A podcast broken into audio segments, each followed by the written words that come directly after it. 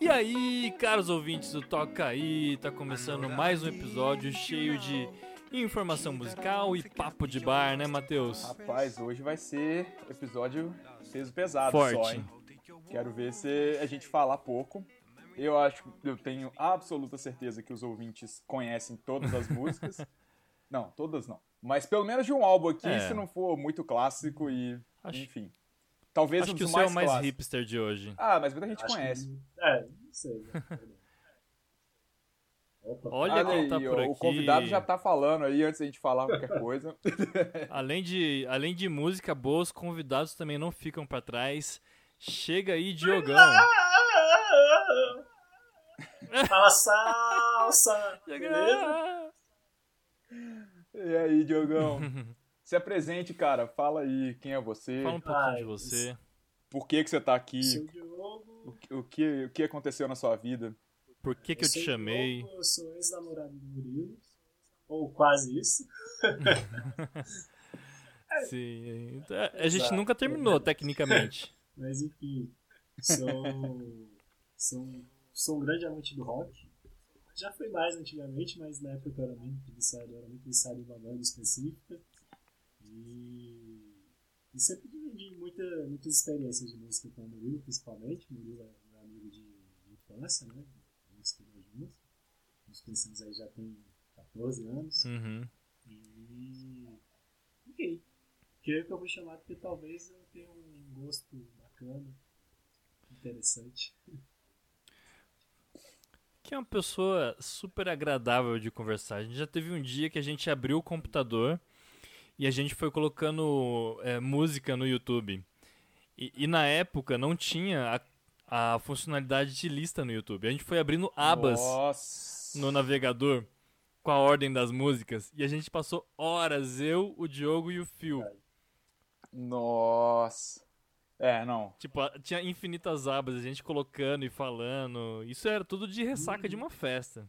Imagine se ti- se tivesse com A gente disposição. gostava de trocar figurinhas musicais. Mas vocês estão falando aí certeza. 14 anos, vocês são amigos de infância, fica até parecendo que vocês são jovens. Pode parar com isso aí. É, o Diogo tentou dar uma rejuvenescida aí na gente. Obrigado, Diogo. Gostei da tentativa. Ah, o importante é a carinha Bom, de, de 18, né? Murilo? É, com certeza. É verdade. O coração é E- 18. E essa criatura aí vai começar a me chamar de salsa o episódio inteiro. É, e eu não vou, não vou perder meu tempo editando, porque senão eu vou perder muito tempo, que já é escasso. Então, é, é ele que foi o responsável por esse apelido agradabilíssimo que eu recebi. Então, quer contar Sim. essa história aí, Murilo? Ou o Diogo, que era um dos dois, enfim. Ah, é. hum, Foi um que que episódio acha, de ciúme, Contar? né? Foi um episódio foi. de ciúme, assim, assim, que ele sentiu. Os meus melhores amigos tinham se mudado pra São Paulo, um deles, né? E de repente eu descubro que tem um cara morando com um deles, que tá indo pra ele, com eles pra todos os rolês, e que tem um nome escrito, um nome esquisito. Aí eu cheguei no grupo e perguntei, que porra é essa? Quem é esse tal de salsa? Salmazo, na verdade, o nome É. dele, né? Chegou no auge dos seus Já ciúmes. voador, É, no auge do Que ciúme. história é essa de a- salsa? a- o ciúme cega, né? Então a pessoa ficou disléxica. Exato. Pra quê, né? e virou. E virou desde então meu apelido, que as pessoas nem sabem mais meu nome, dependendo do ciclo que você vai. É, o, o Diogo é um dos casos que ele. Quem é Matheus? Porque, né? Virou, virou esse segundo nome aí. Mas é, roubei seus amigos, trouxa. Vou te falar o que eu te falei naquela época. Então.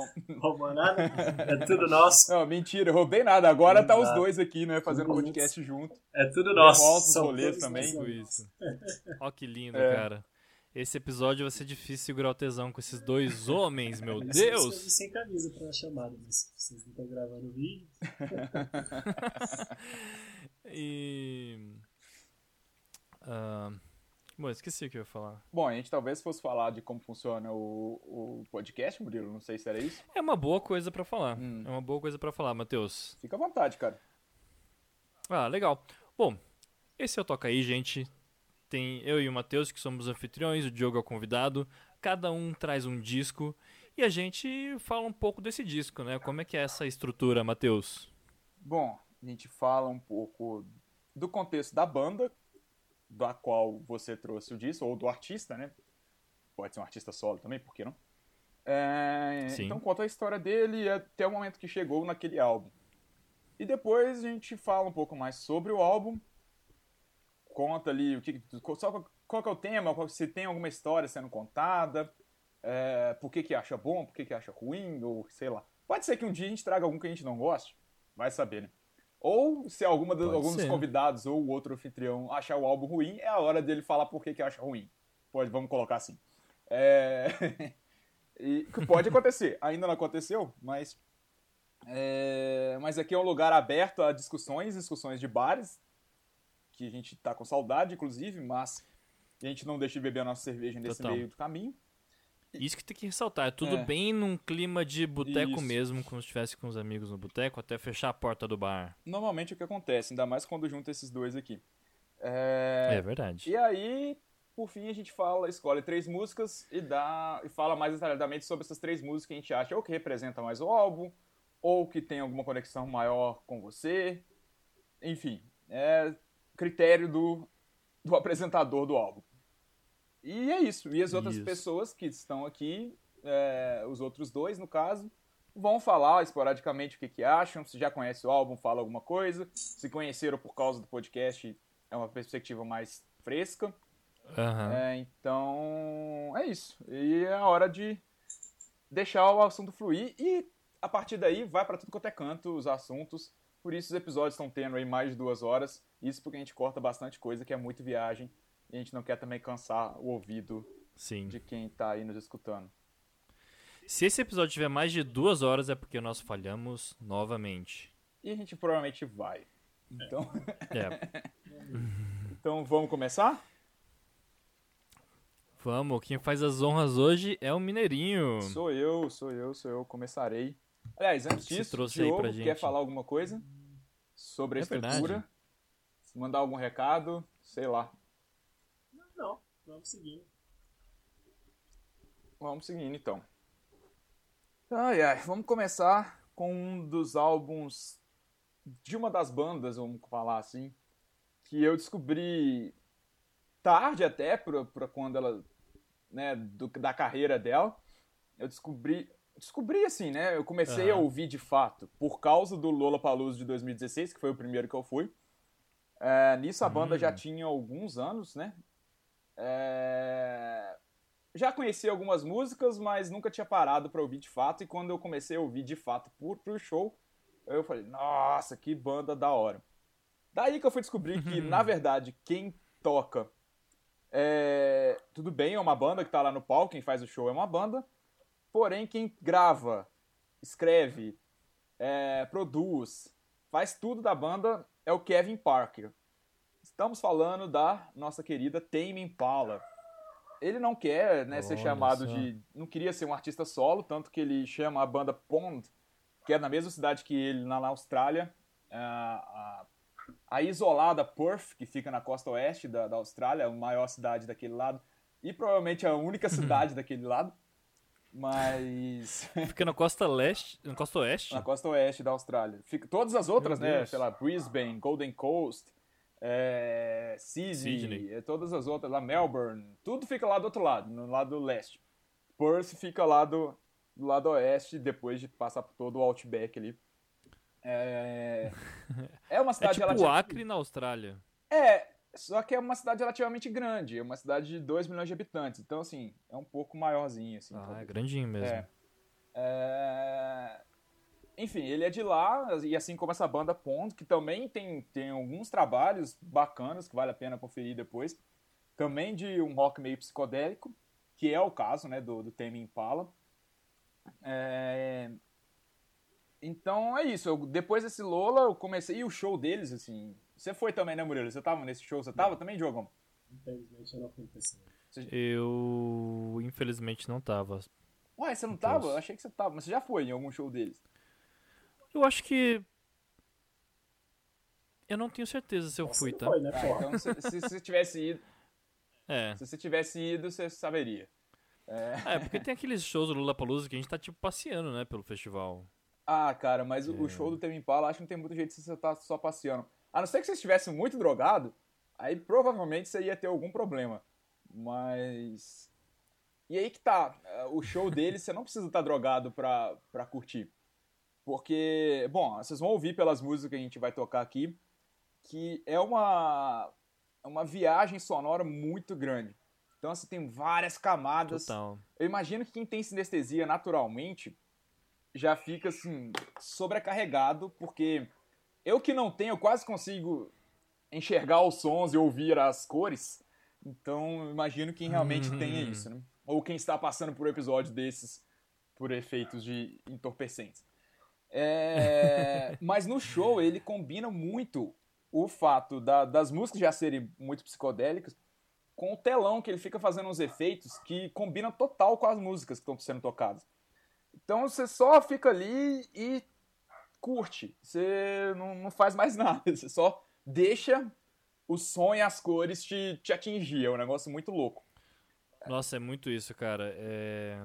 Acho que quando tem esse efeito sinestésico com música, eu eu sinto principalmente cor e tato, cara. Eu sinto hum. coisas macias na pele sim. ou duras. Sim, sim, sim, sim. E, enfim, Tem Impala é um. Um. Como é que eu vou dizer? Um vocabulário intenso aí de, sim, de sim. cores e tal. É, eles transmitem muito isso mesmo. Muito tato. É quase que uma experiência de série. Isso. Só. É. Total. Só que sem você tomar nada, né? Aliás, se você tomar também e ouvir, você deve ter uma experiência bem legal aí. Uh, nunca tive essa experiência específica, mas uh, curioso para que talvez, quem sabe, um é, dia aí, também não. tomar um, uma ayahuasca aí e depois ouvir Tem Impala deve ser da hora. Uh, mas o que vocês falaram realmente, você parece... É, é, uma, é uma coisa que eu faço quando eu tô ouvindo eles muito, é simplesmente deitar na cama e deixar tocar seja, você começa a sentir um monte de coisa, assim, é muito sensitivo mesmo. Todas as texturas, né, uhum. de, de... Ele, ele usa muito sintetizador, mas ele também usa muito pedal, ele usa muito...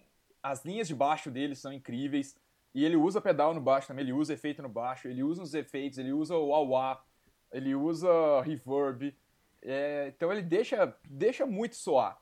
Ele, ele não, não é muito fã de uma estrutura muito certinha de né, é, verso, verso, refrão, essas coisas, mas a, a, música dele é, eu diria que impressionista até, né, dependendo de como você, eu acho que, é, sei lá, é, Murilo aí pode falar melhor, mas é, eu tenho essa impressão.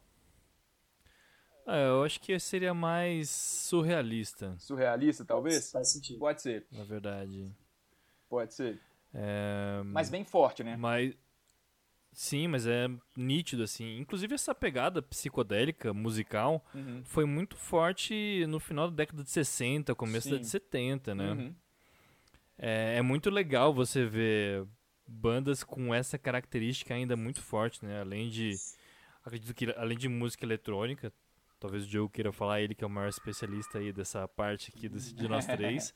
Mas de bandas também, a gente tem atualmente o MGMT, que também sim. permite essa viagem insana. Sim, sim. Mas né? todos os efeitos lembram muito, é. principalmente música eletrônica, que você tá falando. Os efeitos que ele usa nas músicas dele são muito, muito comuns. O mesmo é absurdamente.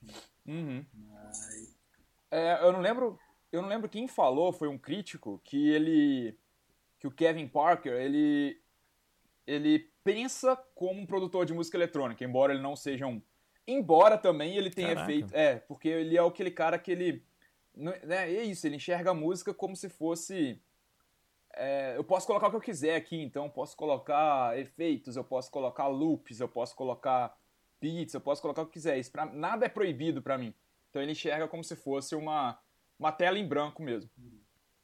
E Bom, ele até foi para uma pegada um pouco mais eletrônica, né, no Currents, que é o álbum subsequente a esse que eu vou falar, que é o Lonerism, é, que é um álbum de 2000 e... cadê? Eu tinha anotado isso aqui. 2012. Pois é, já...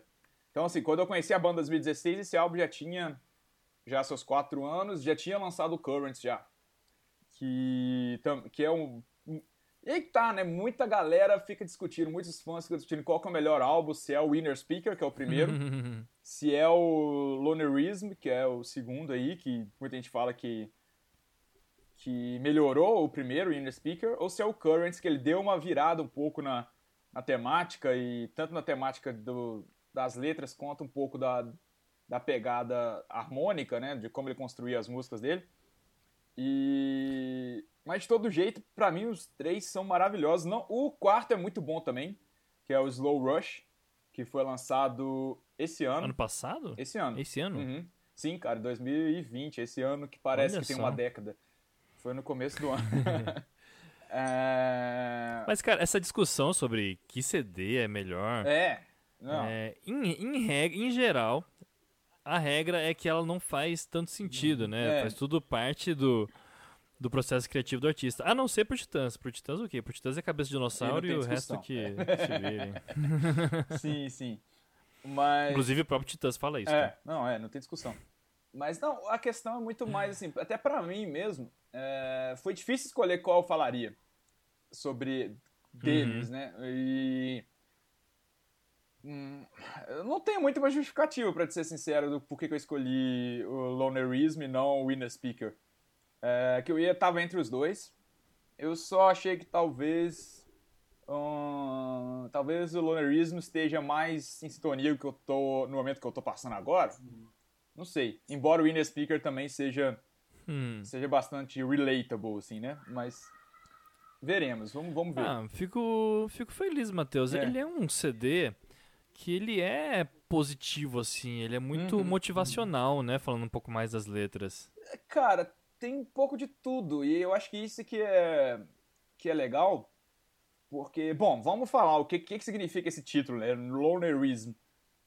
Eu ia perguntar isso também. É, Boa. então, loner, né, vem de, de um cara solitário. Então, eu- ele tá falando um pouco de solidão, de alienação. Mas não como uma coisa ruim, necessariamente. É a mesma coisa que ele falou no, no Inespeaker. Inespeaker, né? O cara que tá falando a voz interna, vamos dizer assim. Então, no, no Inespeaker, ele tava conversando muito mais com ele mesmo e falando sobre esses assuntos de, de ser introspectivo, e do qual eu me identifico bastante. É, Uhum. O Murilo, que já morou comigo, sabe o quão introspectivo eu sou, então às vezes eu quero. O- E a questão do introspectivo é que é o cara que ele. Não é que ele seja tímido, não é que ele seja antissocial. Ele só, às vezes, ele precisa, para recarregar as baterias dele, ficar com os pensamentos dele. A cabeça tá muito. tá muito cheia de pensamento. Então, né, às vezes você precisa conversar consigo mesmo. É mais ou menos isso.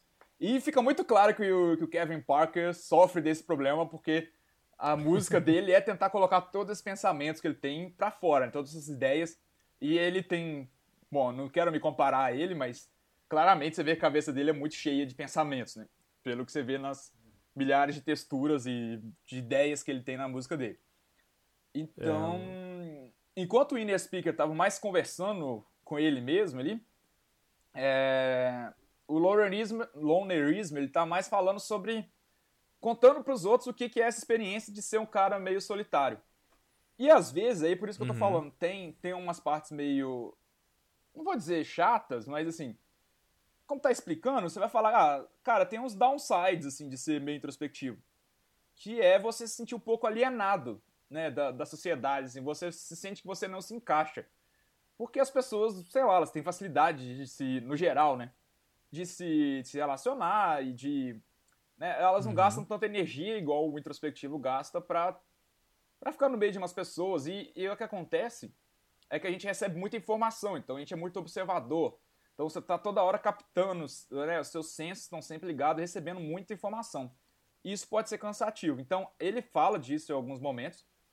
É, ele fala também algumas vezes da dificuldade que ele tem de relacionamento amoroso também, né? São as partes, assim, ruins. Uhum. Mas no geral, sim, ele, ele fala muito da, da, das. Coisa, coisa que não acontece com o Matheus, então as admiradoras secretas não precisam Ah, desistir. obviamente. Tá firme e Não, forte. pelo contrário, exatamente. Eu tenho zero noção de, de, de ser social. Então. É, não, mentira. Ah, eu até sou beleza. bem sociável, mas eu, eu não sei. É, é cansativo, às vezes, parece, se for olhar pro meu lado.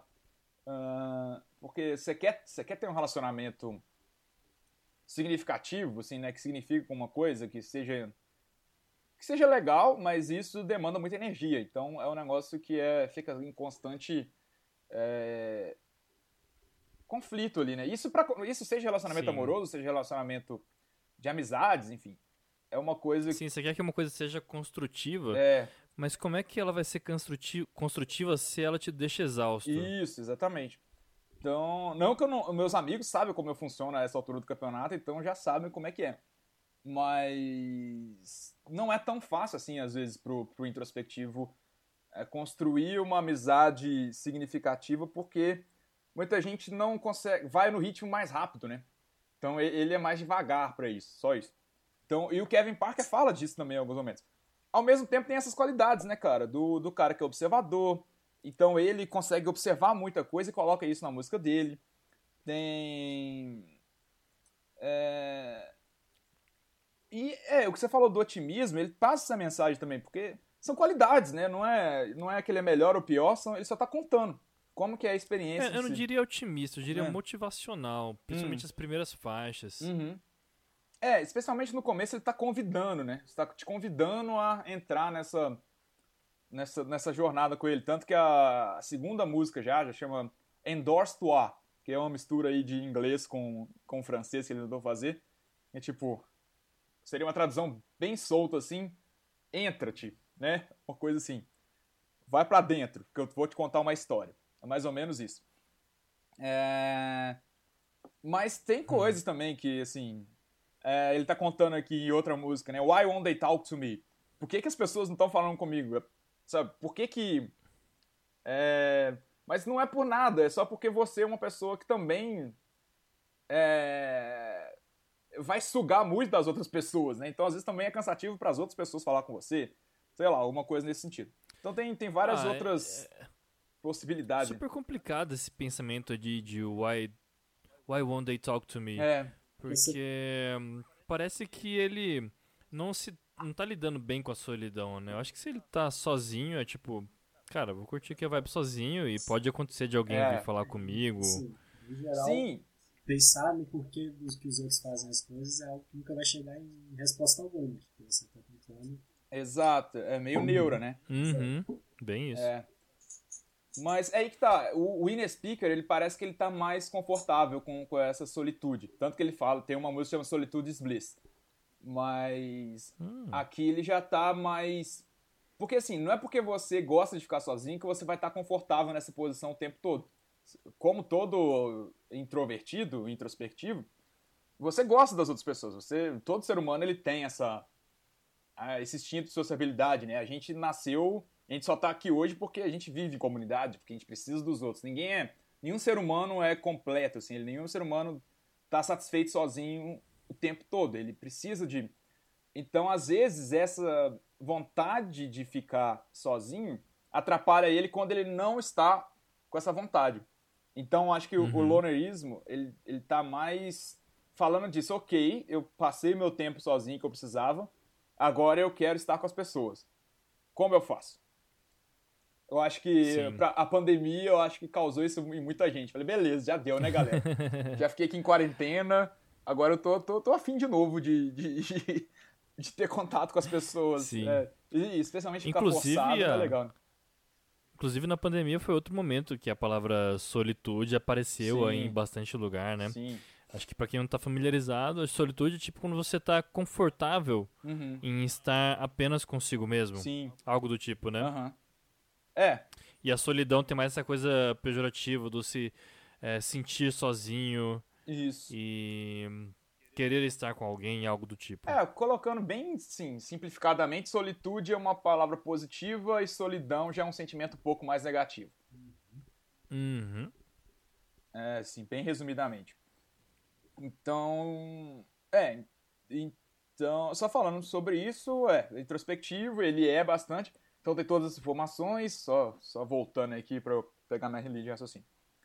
É... Beleza. Ah, falando da capa. A capa eu acho que também é bem legal. A ideia é que tá falando um pouco disso, de tudo que a gente tá falando do, do álbum. Que a... Mas daqui a pouco vamos tentar ir pra música, hein, Matheus? Vou ter que falar da capa, né, Murilo? Então, assim... ah, pode falar. Daqui a pouco. É, então, pouco. pode ficar tranquilo que eu vou falar. é... Então, falando da capa, é uma, uma foto que ele mesmo tirou do celular dele, então pensa em 2012. Você não tinha smartphone ainda, então ele tirou daquele celularzinho assim, flip. É, Nossa. É, que ele estava em Paris na época, logo após, né, o... Já no, no, no, no Inner Speaker, ele já começou a fazer né, shows pelo mundo inteiro, então ele foi Lollapalooza, foi Coachella, e já entrou no, no Big Stage. Então ele estava em Paris nessa época fazendo já músicas para esse álbum.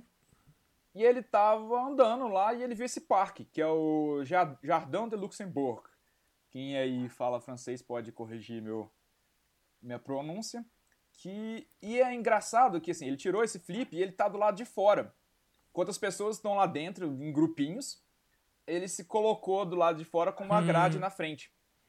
Nossa, bem legal. É, então passando bem essa. Muito legal. Esse sentimento aí de alienação, esse sentimento de se sentir deslocado uh, da sociedade, vamos dizer assim. Do, da... Excluído, né? E tá tipo, puta de ensolarado, todo é. mundo curtindo, em cadeira de so... pegar sol. Isso, isso.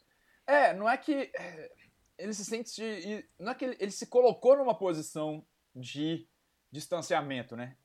Não é que ele foi isolado pela sociedade, ele se colocou nessa posição. É muito mais uhum. isso. É...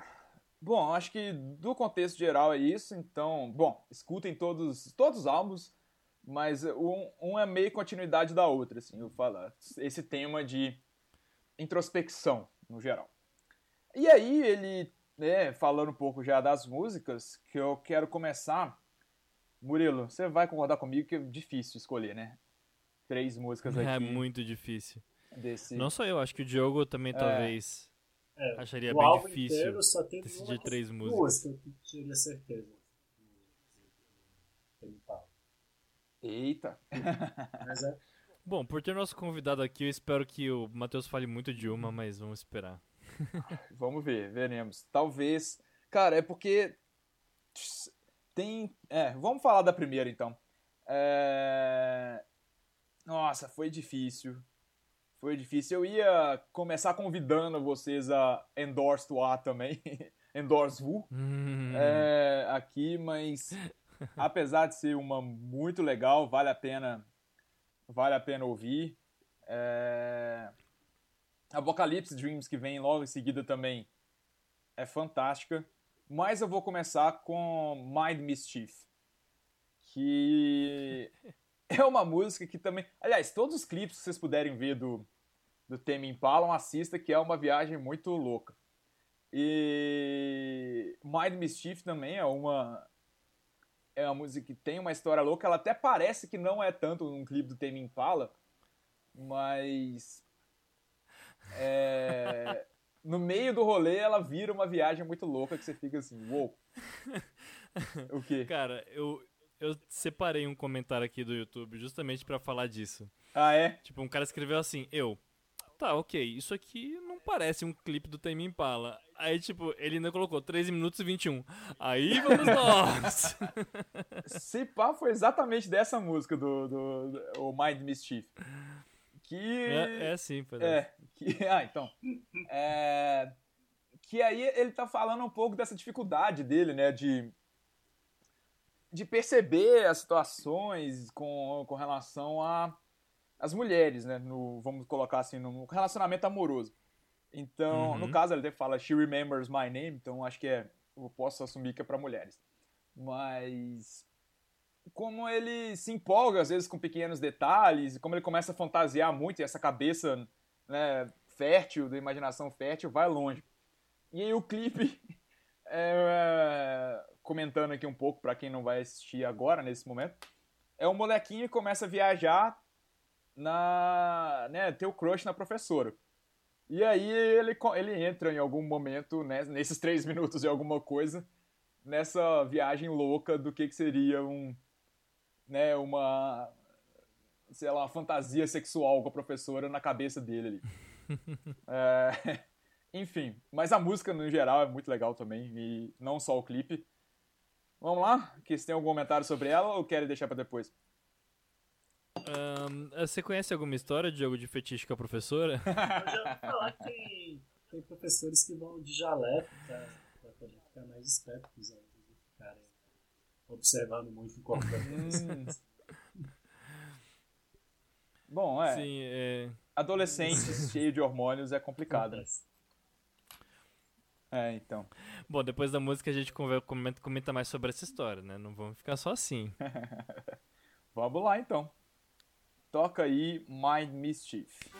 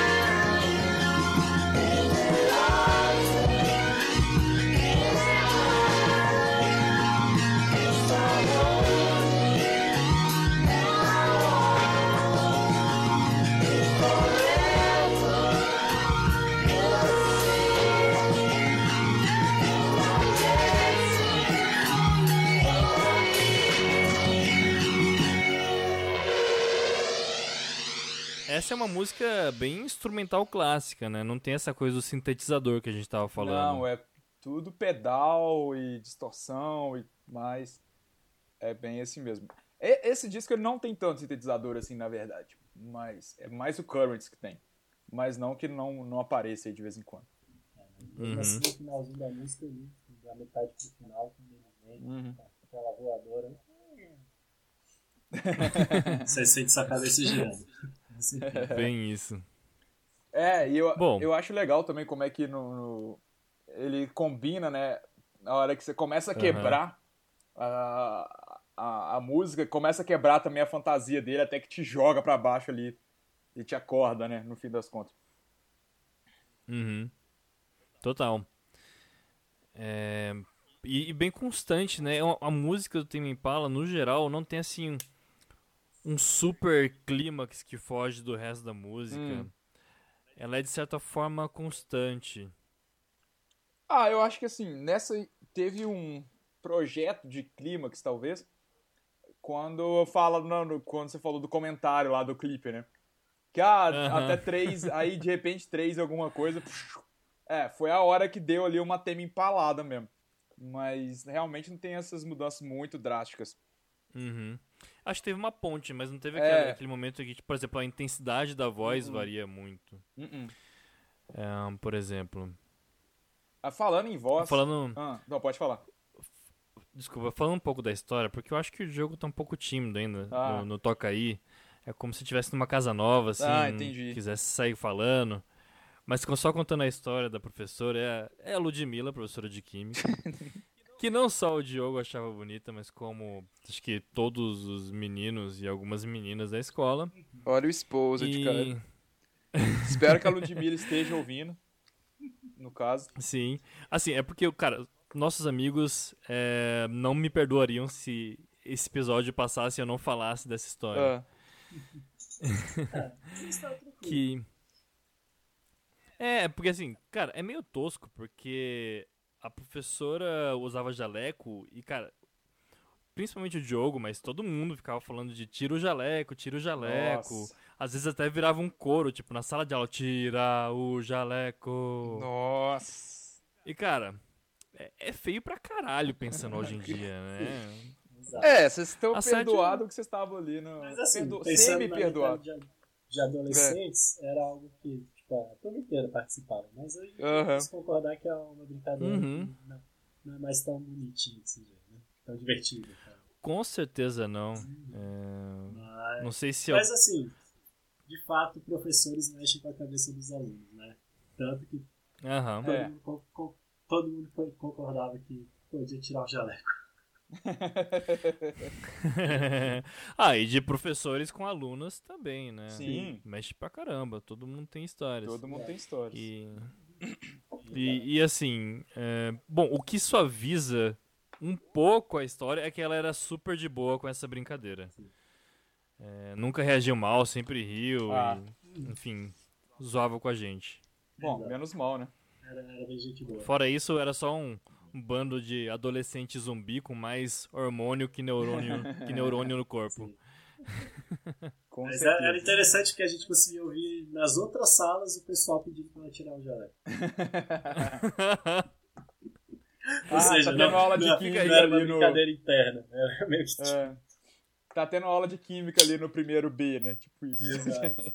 Exato. Cara, às vezes tava tendo aula dela e passava um bilhete debaixo da porta e era um bilhete pra ela, tira o jaleco.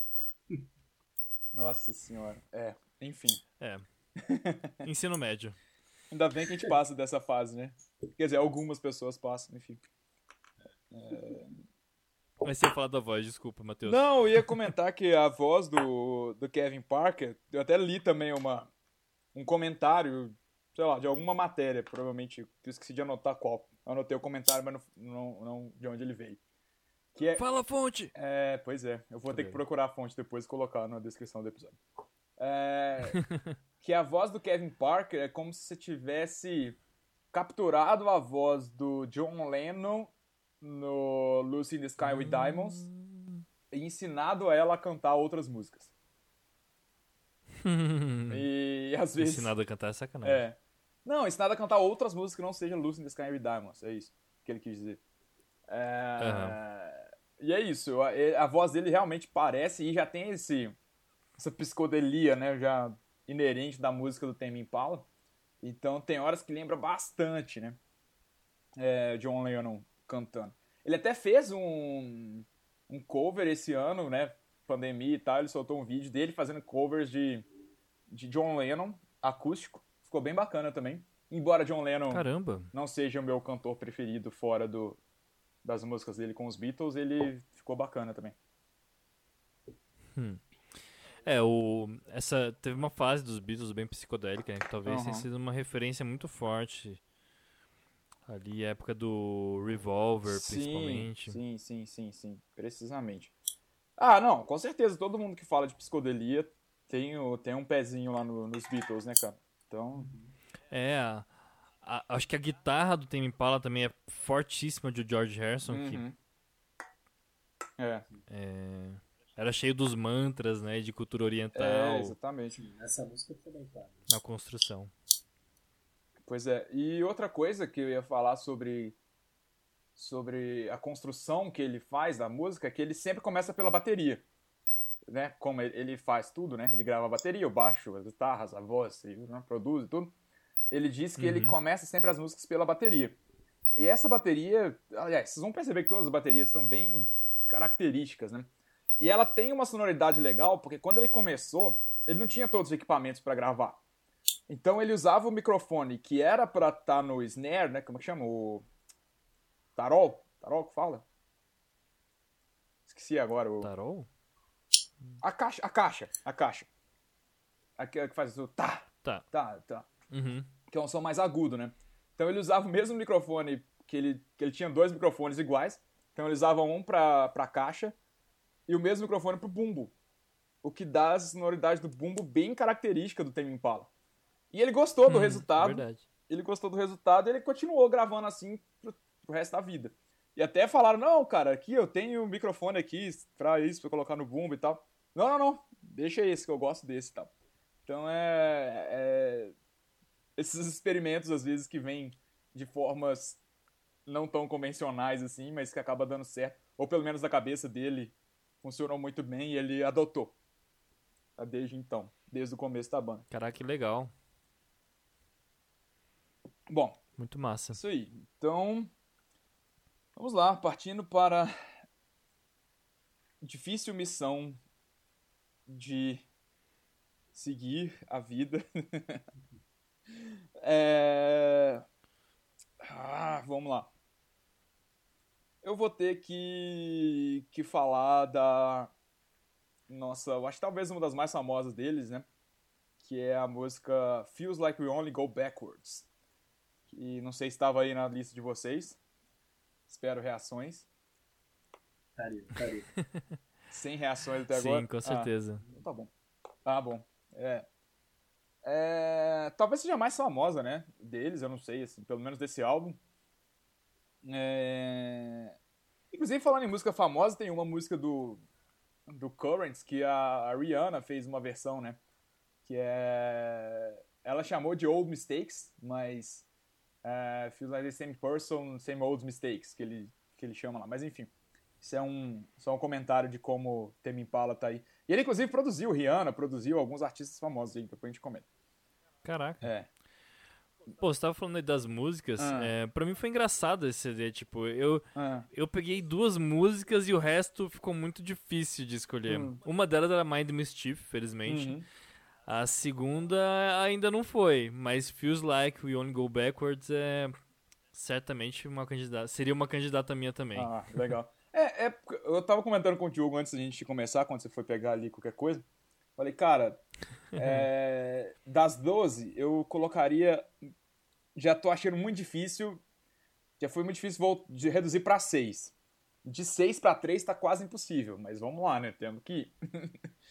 Tem que ir. Então, já de 6 aí, já temos 4 agora, né? Já que eu já escolhi Feels Like You Only Goes backward, Go Backwards. É, também tem uma bateria muito, muito característica. Tem um baixo também fantástico. É, e, e fala um pouco desse sentimento de, de especialmente né, na, na área social aí, que ele parece que ele tenta alguma coisa nova e ele acaba indo ainda mais pro seu. Pelo menos é essa perspectiva que eu tenho, essa interpretação que eu tenho. Que ele tenta alguma coisa fora ali da zona de conforto dele, ele acaba vup, indo ainda mais fundo pro pra zona de conforto dele, que é dentro de si. Então, por Uhum. isso que seria pra mim, na, na- pelo menos a minha interpretação de por isso que ele sente como se ele está sempre dando passo para trás, né? Ele tenta ir para frente, mas acaba dando dois passos para trás. É, Mas é isso, eu acho que vale a pena a gente escutar aí, depois a gente comenta mais. Se vocês têm algum comentário sobre essa música, essa é a hora também. É... Ah, eu prefiro comentar depois. É uma música que. É, eu acho que ela é um, um- razoavelmente mais difícil que Mind Mischief Uhum. musicalmente. De se pegar o que, que, que ele tava sentindo, sabe? Com certeza, ela é um pouco mais, sim, mais carregada mesmo. E, como sempre, assistam o clipe se vocês tiverem oportunidade, porque vale a pena. Esse é Hum. bem, bem tema impalesco mesmo. Então... Bom, então vamos lá, né? Toca aí, Bora. toca aí, nossa querida Feels Like We On- Only Go...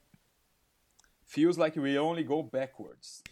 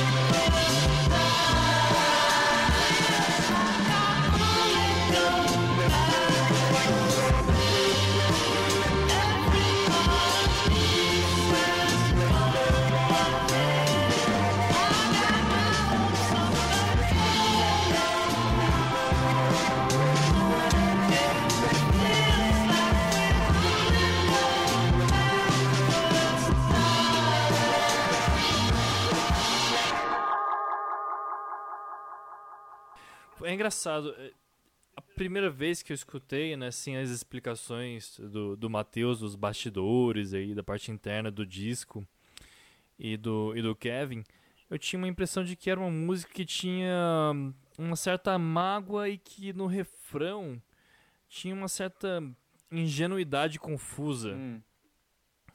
Parece um, sentimentos muito confusos, mas cara, se você acabou de escutar essa música, faz todo sentido. Sim, São sim. sentimentos super confusos mesmos, mesmo. É, E quanto à letra, eu, eu achava que eram tipo um casal discutindo um com o outro. Uhum.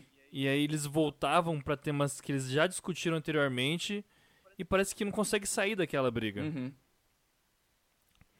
E de novo, é, essa sua explicação faz muito sentido, né? Só que não é um casal, acho que é ele com ele mesmo. Não, é, mas é, é a- é a beleza da música, né, cara? A sua, a sua interpretação é tão válida quanto. Que faz sentido também. Não, e ele, e ele escreveu a, a música dialogando com uma outra É, pessoa, então. né? Você entende? é muito fácil você entender isso sem parar pra saber qual era a real finalidade. Ah, não, dificilmente a gente Uhum. vai saber de fato, a não ser que ele vai e faça alguma entrevista contando, da qual eu nunca Sim, vi. É... é mais uma interpretação minha mesmo do que eu senti ali, do que eu ouvi, mais ou menos. Mas, de fato, ele tá conversando com outra pessoa, e essa pessoa pode ser uma- um casal, né?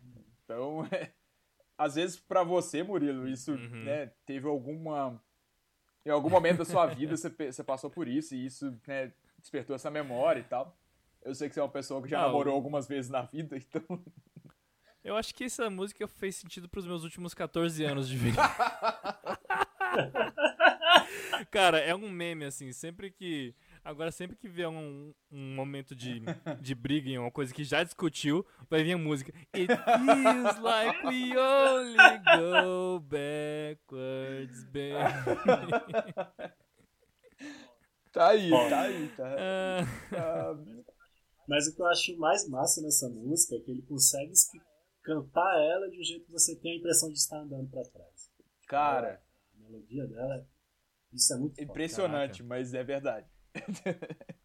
Você tem real. toda a razão. É um, é um negócio. Você tá parecendo que você tá moonwalkiano o tempo todo, né? Tipo isso. Sim. Você tá, tipo, subindo a escada rolante que desce? É, mais ou menos isso. Uhum. É, é muito. O que, que volta para aquilo que a gente tava falando de como ele consegue né, ter umas ideias musicais assim, muito. Muito malucas, mas ele consegue passar, né? Com as construções dele. E, e o que eu acho mais impressionante é que ele faz tudo sozinho. Então não é aquela construção de banda, né? Sei lá, um dá ideia, outro dá ideia, que normalmente a gente fala, não, porque trabalho em equipe sempre é melhor. Bom, nem sempre aparentemente, mas. e tá aí o Kevin Parker pra. Apesar dele, na hora de tocar nos palcos, ele tá com a banda toda. Enfim. Pois é, eu acho que é um introspectivo que é, teve uma grande sorte de ter essa coisa Uhum. é, da, da introspecção, de sentir muitas coisas, pensar muitas coisas, mas conseguir colocar isso no processo criativo É. e passar para as pessoas, Sim, né? com certeza. É... Ah, uma história legal que eu acabei esquecendo de contar, porque ele. O pai dele que sempre foi sempre a pessoa que incentivou que ele ah, gostasse de música e apresentou pra ele as bandas que ele, que ele escutava, entre elas Beatles e Beach Boys, enfim. É, Jimi Hendrix. Foi o cara que deu a primeira guitarra pra ele. Mas ele falava com o Kevin o seguinte: não trabalhe com música, que vai perder toda toda a magia, né? Você, quando, a partir do momento que você tem que trabalhar com isso, não vai ser uma coisa mais Aham. que você vai gostar. e ele até tentou, ele tentou fazer engenharia por um tempo, e depois ele mudou pra astronomia. Mas mesmo assim ele falou, não, negócio é, meu negócio é música mesmo, e largou a faculdade e foi fazer música, e ele disse que não se arrepende, que não perdeu a graça pra ele. É, então realmente ele Nossa. consegue, ele se sente bem realizado, né? e conseguir passar tudo que tá na cabeça dele ali, ou grande parte dos pensamentos que estão na cabeça dele. Nesse ponto Nossa, ele. pela quantidade de alucinógenos, eu pensava que ele seria de humanas ou médico. Bom, não achei lugar nenhum, nenhuma confirmação que ele usa alucinógenos. então, por enquanto a gente só tá supondo que ele usa, Murilo. é Supostamente. verdade. É.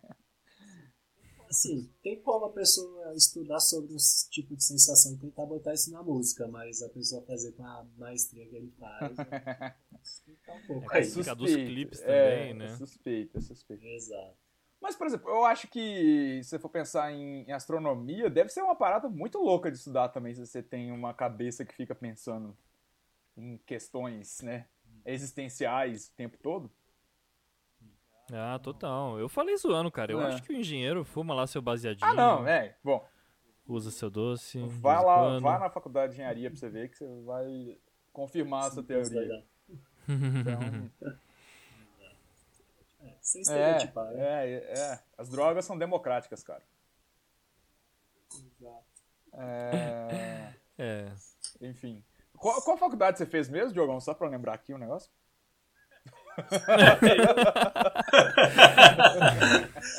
Eu acho que não é humanas. Não sei, não. Eu sou, sou, sou tempo de engenharia elétrica. elétrica. hum. Então você entende bastante, você, você entende bastante dessa coisa de captação de som. Ou não? Como é que é?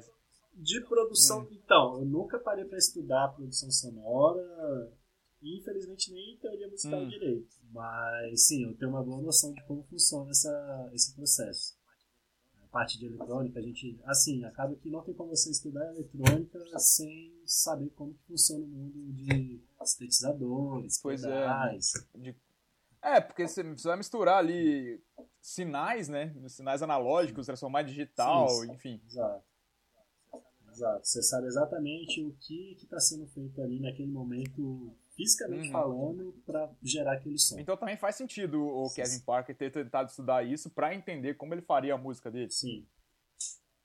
Exato, exato. Assim, eu não sei se ele estudou. Na... É, foi com a engenharia. Cara, eu não, não vi exatamente qual que foi, mas eu acho que foi elétrica mesmo. Mas assim, a... é, mas assim, acaba que a base matemática que leva a isso É. é uma só, e querendo ou não, para você Uhum. aprender a base matemática de engenharia, você tem muitos exemplos gerais que vêm da parte Uhum. de elétrica. Então, com certeza, ele deve ter uma noção aí, ele deve, ele deve ter montado alguns instrumentos por Ah, com certeza, com certeza. Eu sei que ele, ele Inclusive, montou alguns pedais, falando- algumas coisas assim, ele modificou, isso eu tenho certeza. Com certeza. Uhum. E falando Uma em vez, música, inclusive, uma, uma escola antiga de, de ensino, que é a do Trivium e do Quadrivium, no Quadrivium, que era das ciências exatas, Uhum. tinha geometria, astronomia, aritmética e música, se não me engano. Uhum, é exatamente isso. Então você vê que na natureza das ciências exatas, há muito tempo atrás tinha música. Sim, com certeza. Cara, o, o pai da. Eu já, já fiz o post no Instagram sobre isso, né? Que o pai da teoria musical que a gente usa hoje é o mesmo Pitágoras Uhum. do teorema de Pitágoras lá do quadrado da hipotenusa, igual a soma do quadrado dos catetos. Sim. Então é, é o, é o cara. Tá tudo ali misturado, né? E é filósofo. Então, assim. É. Humanas, exatas, música. É uma coisa só, galera. O universo é só um. Enfim. Todo. Somos todos Sim. um, mas já já a gente volta para isso aí. legal. Ah, e se eu soubesse valorizar o conhecimento como eu valorizo atualmente É. É, uma pena que a no gente só. ensino médio fundamental. Exato, uma pena que a gente só aprende a valorizar um pouco mais velho, né? Quando aprende. É, É, né? Seria bem mais interessante se ensinassem pra gente matemática, mostrando que aquilo tá aplicado ali na música que a gente escuta, Sim. nas Uhum. coisas que a gente faz no nosso dia. Pois é.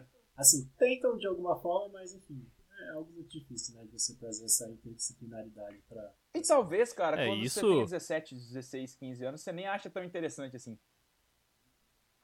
É, isso lembrando, como Mas a gente e- mencionou anteriormente, que é uma fase que a gente tem mais hormônio do que neurônio, É. né? Fica mais Mas difícil. desde a infância, pô. Eu acho que crianças gostam de Demais, música. demais. Música é uma coisa que é muito desperdiçada no sistema. Com de certeza, isso eu concordo. ser Muito mais usado. Eu acho que é, especialmente para criança, talvez É. nem tanto no ensino médio, né? Mas talvez no ensino fundamental, é, talvez as crianças aproveitassem melhor esse tipo de coisa. Tá aí. Sim. Educadores do Brasil, usem música para suas aulas. Bom. Segue a gente aqui. vamos com toca aí. E aí, vamos da última música? Vocês têm certeza vocês querem? Enfim. Matheus, você tem que escolher, cara. É, Você sabia Porque- disso desde o início. Você quer pegar uma cerveja ali, não, Murilo? É, quer ir no banheiro? não, brincadeira. Enquanto você chora, É. tô ouvindo aqui as lágrimas caindo aqui no seu notebook. Pois é, tipo isso. Não, não é. A questão não é que eu não quero escolher. é- eu tô triste pelas que eu vou deixar de fora. Então eu recomendo fortemente que você escute esse álbum todo, e separe um tempo pra, só pra escutar ele, que você vai curtir. Minha opinião, enfim. É, claro que você Uhum. pode. Não tô falando que você não deve fazer isso com os outros, mas eu tenho essa sensação de que escutar esse álbum parando pra ter essa experiência de escutar ele e não fazer mais nada acrescenta muito é, em comparação a escutar ele lavando louça ou coisa do tipo. É, Uhum. mas vamos lá, eu não sei se eu vou decepcionar vocês, se não. Mas eu vou escolher Elephant como a última música pra gente tocar aqui. E se for pra chorar, essa é a hora. Chorem aí também. Não é só pelo nome, mas essa música aí, ela é mais pesada, né? Ela é. Eu vou. Não vou. Eu, eu fiquei na dúvida agora se eu coloco a bateriazinha ali depois. Mas. é, não, não, não, talvez não mereça. Vai, ver- vai depender do meu. Do meu Foi só, foi só um comentário poético, vai, nem tudo. Precisa ser um trocadilho do Eric Johnson. É, é, é. É, Ah, só uma coisa que eu esqueci de falar do, do anterior. Tem um, tem um cover que o Alex Turner, do Arctic Monkeys, fez a acústica dela, que ficou bem legal. Apesar de não ter toda a viagem que tem com, né? Enfim, só esse comentário. Uhum. É, Bom, Elephant. O que, que a gente pode falar sobre Elephant? Sim, é uma música bem pesada, bem viajada, bem alternativa. Cara, é. Enfim, é. Acho que muita gente tem que escutar. Mas, na verdade, foi uma das primeiras músicas que o, que o Kevin Parker fez. É... Da vida? Da vida. Da vida. Caraca. mas ele não, não colocou por algum motivo, ele não colocou no Inner Speaker e acabou sobrando, né? É, Não acabou sobrando, ele tava lá e nunca gravou também. É, E aí, quando ele tava preparando material pro, pro Lonerism, ele mostrou pra banda e a banda, ah, pô, coloca aí, cara. É uma música massa. É, é, Foi a primeira vez que ele conversou com a banda, brincadeira. Isso já no segundo álbum, inclusive. É, Mas assim, e muita gente. Muita gente curte, é, muita, é uma das músicas preferidas de, de muitas pessoas, muitos fãs. É, Ela tem uma pegada um pouco mais de blues, talvez. Mas ainda assim ela ainda é bem viajada, ela ainda é bem, bem cheia de camadas, bem. é, Enfim. Como toda música do. Tame Impala, tive- melhor escutar do que tentar descrever. Mas, em todo caso.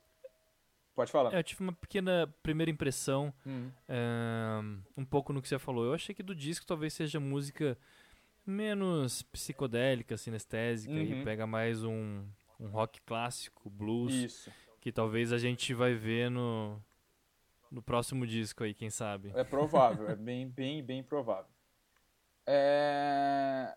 Por um outro lado, é uma das, das interpretações que eu li sobre essa música, que eu achei bem legal, é que, bom, o elefante, né, é esse sujeito, esse sujeito, essa criatura é, enorme, né, pesada e tudo, e ao mesmo tempo é, pode ser discutir aqui, né, o que é um ditado, né, uma expressão que tem em inglês que é discutir o elefante na sala, né, the elephant in the room. Então, Uhum. é, muita gente também fala que pode ser né, esse tipo de coisa, assim, vamos, vamos falar sobre algumas coisas que a gente precisa ser dito. Então ele está abordando alguns assuntos, inclusive na questão do, da introspecção e da, da solidão e solitude dele, falar algumas coisas que ele acha que talvez seja necessário ser ditas. Eu achei hum, interessante essa interpretação. É, Uhum. mas é isso, é, é uma letra até mais concisa, considerando. E considerando que é uma das primeiras músicas que ele fez, se não foi a primeira música que ele fez, de todos os tempos. É, Espera-se isso, né? Uma simplicidade um pouco maior da, da, da música e tudo. Mas óbvio, né? Que depois, com a capacidade que ele foi ganhando de produção e, e, e ele conseguiu incrementar um pouco a da música. Mas você percebe alguma simplicidade intrínseca nela aí que não é tão tão comum no resto do álbum até, né? Sim. Concordo. Ah, bom, É só isso. ah, beleza. então, Não tenho mais nada a dizer por enquanto. Eu acho que, como eu disse, descrever essas músicas é bem complicado. Então vamos ouvir. Toca aí, Elefante.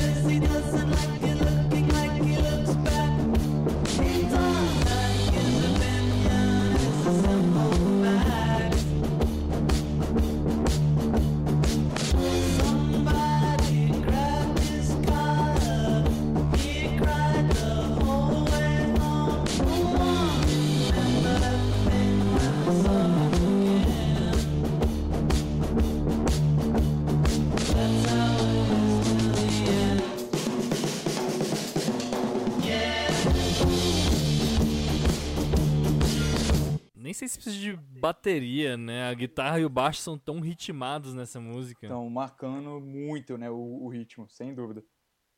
Sim. É, né, é, é, como eu disse, Lindo, lindo. é uma música mais simples, mas ainda assim é. Eu acho, eu acho ela bem legal, é uma das minhas preferidas no fim das contas. E mostra um pouco também esse aqui, ele não é só altamente psicodélico, né? Ele tem uma variedade aí de, de estilos dentro do, do estilo, né, que é a psicodelia, bem, bem ampla.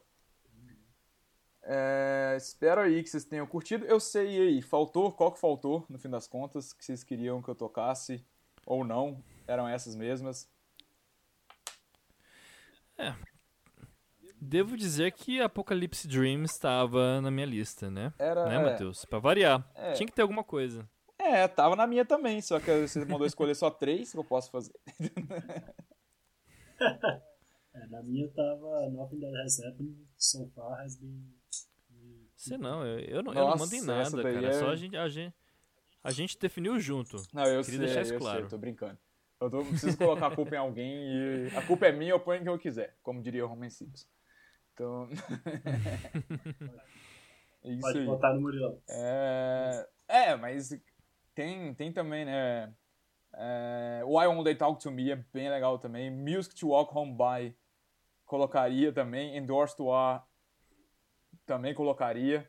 Então, Keep Online, Keep Online é uma que, Eu ia falar dessa É. também, interessante. que é talvez a que sintetize mais o, o que, que é esse álbum, que é, fala um pouco assim como você vai se perdendo no meio da multidão, no meio dos seus pensamentos, e seus estímulos acabam te sobrecarregando, mas tá, escuta ela pra ver, pra você sentir como é a cabeça de um de uma pessoa meio introvertida.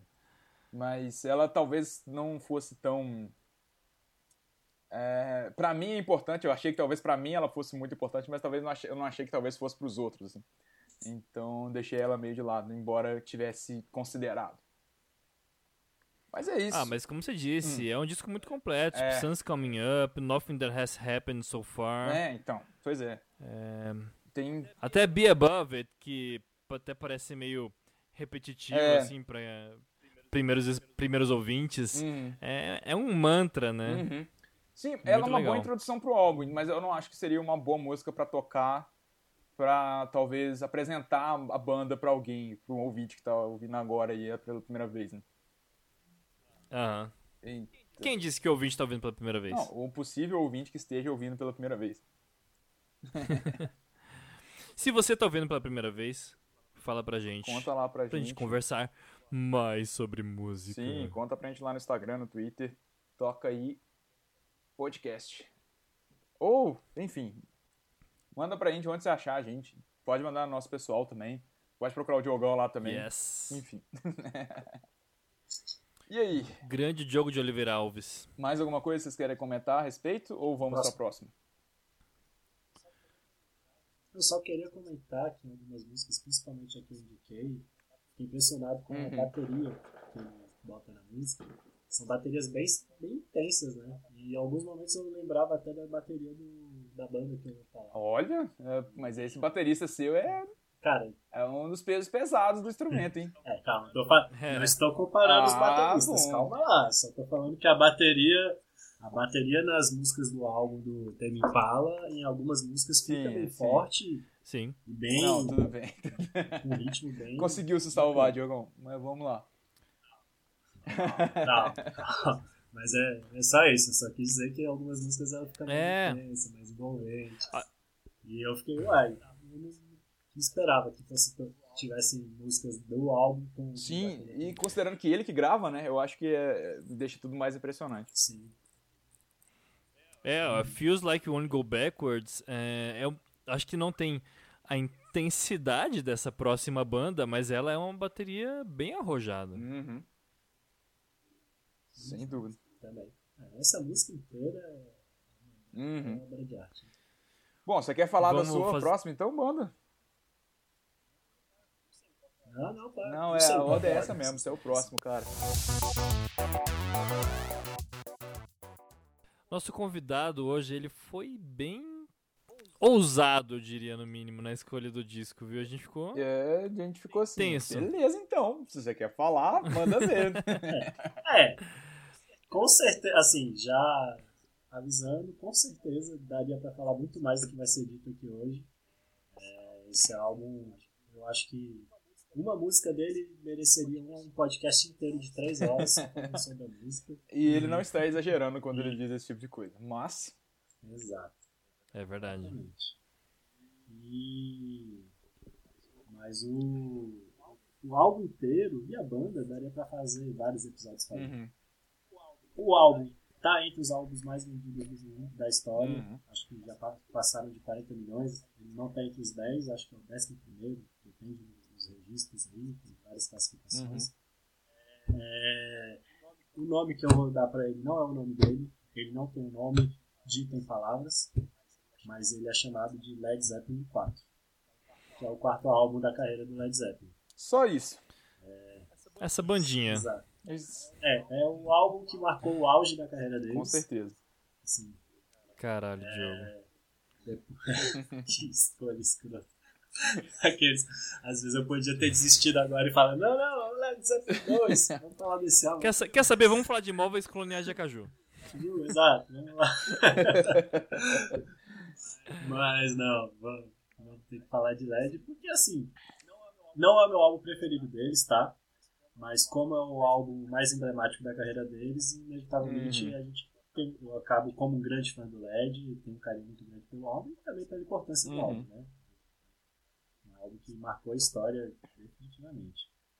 É, Dentre as músicas, eu vou tentar falar um pouquinho de todas as músicas, né? Porque todas merecem algum destaque, que nem só se fez um pouco do, do Annalise. O... Né? Tá, vou- vamos primeiro falar o histórico da banda, né? Vamos, vamos lá. Uhum. Led Zeppelin. Pra quem não conhece direito, imagino que todos já devam ter ouvido falar em algum lugar, ou ouvido alguma música. Uhum. É, foi a banda que Desejamos. é, foi a banda que criou o hard rock, É. o conceito de hard rock. O rock pesado. Assim, o rock já existia muito antes deles, Uhum. né? Mas por mais que ele tivesse esse- é, bandas que tivessem um som bem pesado, poucas tiveram o som que o LED teve, tão rico, tão forte, e que foi considerado o marco do início do, do que é chamado de hard rock. É muito difícil falar que eles criaram, porque, óbvio que nem eu disse, tiveram É. muitas outras bandas muito boas que tinham um som muito, muito forte, mas o LED, principalmente pela pegada do Jimmy Page e a guitarra do Jimmy Page e a bateria do, do, do John Bonham, eles conseguiram criar um som meio que único, Uhum. porque a riqueza e, tra- e a dança que tinha entre os dois elementos era um negócio surreal É. tem músicas que a bateria e a guitarra da, do- da- das músicas estão literalmente dançando. Aham. São coisas que você acompanha e você para pra ver para um, para duas pessoas terem aquele tipo de sincro- sincronismo e ao mesmo tempo fazer algo tão complexo quanto eles faziam, não, não é qualquer pessoa que vai chegar ali e pegar um instrumento e fazer depois de muita prática. Só, só dois comentários sobre o que você acabou de falar, Diogão. Primeiro, assim, a questão de criação, quando a gente fala de música e arte no geral, né? Acho que é o. Se definir um ponto que tal coisa foi criada é muito. Para não dizer Sim, impossível, é muito difícil. Porque são, Uhum. são misturas de influências, né? Que você vai agregando, você vai só agregando ideias, ideias, Exatamente. ideias, você vai colocando em Uhum. cima, uma coisa no- em cima da outra, então. São, né? Uhum. É, pode ter sido, igual você falou, um marco, é- né? O que marcou, mas. É, foi um marco, é. foi tipo, é, quando consideram, mas assim, obviamente, tanto que o, assim, várias bandas são costumam ter temáticas e momentos muito claros, mas ou um, um produto autoral muito único, Uhum. mas o LED, por mais que ele tenha músicas muito incríveis, Uhum. durante a carreira deles todas, eles sempre deixaram claro, ó, essa música aqui a gente se inspirou em alguma música do blues, É. alguma música de algum cantor de rock antigo. É, tanto que tem várias. Eles sempre deixaram isso bem claro. Tem várias polêmicas aí com plágio, né? Que não sei se você vai falar depois. né? Sim, exato, exato. Até, até a Aham. música mais famosa do álbum tem, tem polêmicas absurdas. Pois é. de plágio. Gente, E, músicas também- que você para pra ouvir, você fica, pô, talvez. Aham. Mas só, o- E também. só pra terminar É. aqui, ô Murilo, pra fechar o parênteses que eu abri, Aham. que- do comentário do, do Diogão, assim, a questão da bateria e da guitarra é que 99,999% das bandas, essa dança e essa sincronia se dá entre o baixista e o baterista, né? E o LED é muito único no fato de ser o guitarrista e o, e o baterista que tem essa tem essa sincronia monstra, absurda, que é muito. Isso é uma coisa muito única deles mesmo. Sim. Uhum. Pode falar, Miguel. Ah, o que eu ia falar é que. Bom, é muito complicado a gente falar que o LED criou um gênero. Ah, né? não, é. É, e ainda mais, Sim, sim. por exemplo, que se tivesse só o LED, provavelmente esse gênero, essa linha, é, esse, esse grupo de pessoas não existiria, né? Sim. O gênero ele é ju- justamente Exato. um grupo de pessoas caminhando. Então a gente teve o LED, mas o hard rock também não seria o mesmo se, é, se tivesse o LED e não tivesse o Black Sabbath, por exemplo. Uhum. Então Sim, exato. Que cresceu na mesma época. Uhum. foi uma grande combinação. E, bom, Sim. só pra colocar um segundo ponto, que nem o Matheus aqui, foi muito engraçado enquanto eu tava escutando o CD, porque eu tava lembrando que os meus pais não me passaram Led Zeppelin. Hum. Entre as várias bandas maravilhosas que eles me passaram. Uhum. E aí eu perguntei pra minha mãe o porquê isso. E, e ela foi muito nesse sentido. Ela falou: ah, Led Zeppelin já era mais gritaria do que a gente gostava de escutar na época. que, assim, é triste ouvir isso porque, com certeza, é porque o conteúdo, as músicas do Led Zeppelin que tocavam no Brasil, que fazem sucesso, são as mais agitadas. Né? Mas o Uhum. Led, se- as músicas dele, tem música pra todo É. gosto, pra todo, pra todo momento, é um negócio incrível. Mas é uma questão de contexto de época também, né? Na Sim. época eles É, achavam exato. muito barulhento, muita gritaria. Pra gente isso hoje é até Uhum. calminha. Não, e assim. Não, mas de fato o LED é barulhento pra caralho, mas não são todas as músicas. Eu diria que menos da metade Sim. das músicas deles é, barulhento. Não, é, mas eu digo assim, você Ah. comparando com um metal gutural que foi vir depois, Sim, com certeza. é que a gente já tá mais É. acostumado com isso. Aham. Tanto que, por exemplo, a, a própria Helter Skelter foi um escândalo quando saiu. Se você for comparar com o próprio LED, Uhum. né? Ela é até calminha. Sim. Exato. Total. Bem calminho. Mas, mas é isso. O, assim, de fato, quando eu falo é porque você acha em vários lugares que a banda que realmente trouxe essa pegada do hard rock Uhum. e levou isso pra carreira inteira foi o LED. Assim, antes já tiveram muitas bandas, tanto que dizem que a primeira grande música mais pesada da década de 60 foi Helter Skelter do, é. dos Beatles, né? Ou seja, assim, de fato, eles não foram os primeiros a fazer aquilo, mas eles foram os primeiros que vestiram essa camisa e, e fizeram isso grande no mundo É. inteiro. Mas sem dúvida, se eu parar pra pensar na época, o exemplo que era do Black Sabbath estaria bem próximo disso. Uhum. Mas o Sabbath Uhum. surgiu com uma pegada diferente, ele foi absorvendo essa parada mais hard rock ao longo da carreira. É. Você vê o primeiro álbum deles é outra coisa, mas não vamos falar. É, e eles estavam próximos até geograficamente, né? Se for pensar. Sim, exato. Exatamente. É, se você for ver ali esse, esse, esse, esse já voltando um pouco pro histórico, Uhum. né, o LED surgiu ali no comecinho, no final da década de 60. Uhum. Essa época de 60, 70, que tive, teve de bandas grandiosas ali, é, é absurdo. Uhum. Mas, Com enfim, certeza. voltando pro histórico, pra você ver o tanto que a gente tá fudido. né? A gente mal consegue terminar a história da banda.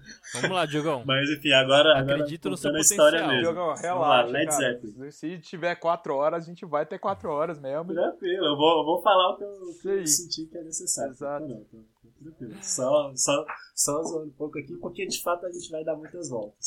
Agora indo pro histórico da banda, né? Led Zeppelin. Ai, caralho. Led O Zeppelin. âncora só se fode. Ah, tá. O âncora que vai editar depois. Aham. Tá.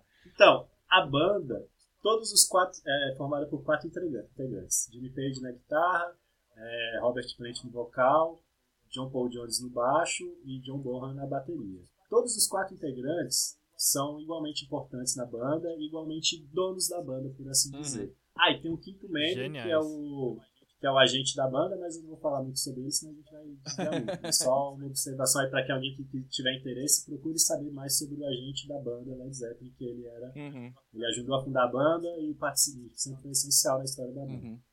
Mas, enfim, quem idealizou a banda, quem criou a banda foi o Jimmy Page.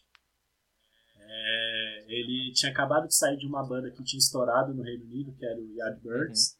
E, assim, ele entrou na banda e pouco depois a banda acabou e ficou aquela... Na época, é, as bandas famosas eram, de fato, nacionalmente famosas, né? Ou mundialmente famosas e ficava tudo bafafá de, tipo, será que o pessoal que saiu da banda vai fazer algum trabalho? E o Jimmy Page queria poder continuar. Ele sempre teve o sonho de fazer de trabalho de, de tocar em banda de rock. Ele desde da, da infância dele ele ia para a escola, levava a guitarra dele, ficava tocando lá com os amigos dele. É, e depois que ele saiu do ensino médio, ele foi trabalhar com, com estúdios musicais que trabalhavam fazendo trilha sonora, jingles, essas coisas, até que ele conseguiu entrar na- no mundo da, da música, do rock, da- das bandas, com e a banda que fez sucesso que ele conseguiu entrar foi o Yardbirds. Enfim, ele tava nessa, quero construir uma banda, uma banda foda, e aí ele saiu para procurar pessoas boas para entrar na banda. Aí, enfim, primeiro ele encontrou o ele encontrou ele foi chamado para conhecer um baterista. Ele foi para um show pequeno de uma banda pequena que tinha um baterista lá, que era o John Bonham. E só que assim, o John Bonham ele nunca tinha feito sucesso em nenhuma banda, mas ele era um baterista selvagem, assim Uhum. dizer. Ele, ele era famoso porque ele tocava pra caralho, mas ele era mais famoso porque ele era expulso das bandas porque ele tocava muito. Tipo, ele tocava tão forte que a galera ficava puta da banda. Falava, porra, a gente tá tocando aqui e você tá fazendo barulho excessivo aí atrás e tá atrapalhando a gente. Era literalmente, ele chegou a ser expulso de mais de uma banda por causa disso. Caraca, selvagem parece descrever o John Bonham em uma palavra. É. Só. É, selvagem. É, selvagem. É o baterista mais selvagem de todos os tempos.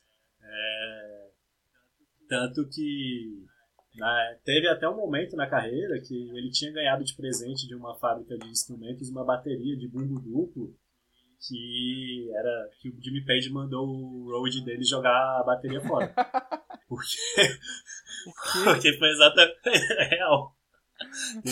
E, e, tipo, isso tem várias biografias dele. Tipo, cara chegou e falou. Foi exatamente a mesma história que aconteceu. O cara fazia um som muito exagerado, e o cara, não, pô, eu quero gravar minha música aqui, tocar no meu show aqui, fazer minha parada, mas E o outro criar atrapalhando. Mas enfim, aí ele achou, ele foi ver essa, esse show que o Borra tava tocando, e junto com o Borra tava lá o Robert Plant, Uhum. que, é, que aí, ou seja, ele foi lá pra conhecer o Borra, mas de tabela já conheceu o vocalista.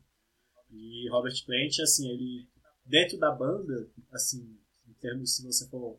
é, existem comparativos que são meio desnecessários, mas assim, dentro da banda ele não seria o mais talentoso, se for parar pra ver o que os outros três membros são dentro do que cada um fazem.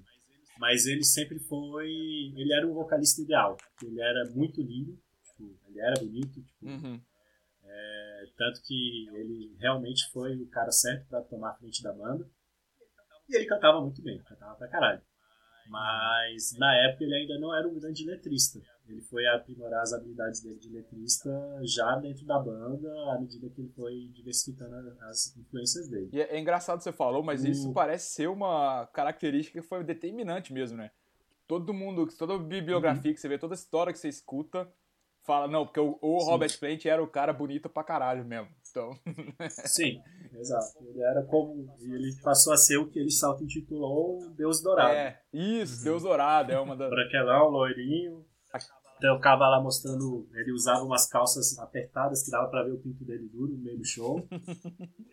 Tem até, já, já que é pra contar casos interessantes, eu tenho um quadro deles aqui no meu quarto, né? Deles tocando no show. E o Robert Plant tá bem no centro do quadro, bem nós na frente. Aí depois de um tempo eu percebi. Eu olhei pra foto direita eu reparei na calça dele. Eu, Caramba, tem uma foto de um cara de pau duro no meu quarto. Filho da Mas puta. enfim, né? É o Robert Plant, ele pode. É, Ele. É, Querendo ou não, é- é- ele é um ícone, um sim- sex symbol da época, Uhum. né? Sim, Mas, depois que enfim. o Diogo percebeu, ele colocou um emoji no lugar do. do pau do Não, Robert Plant. tá tá. Ninguém repara, eu também não fico olhando, né? Um emoji Mas- de abóbora. Abóbora não, berinjela. Berinjela.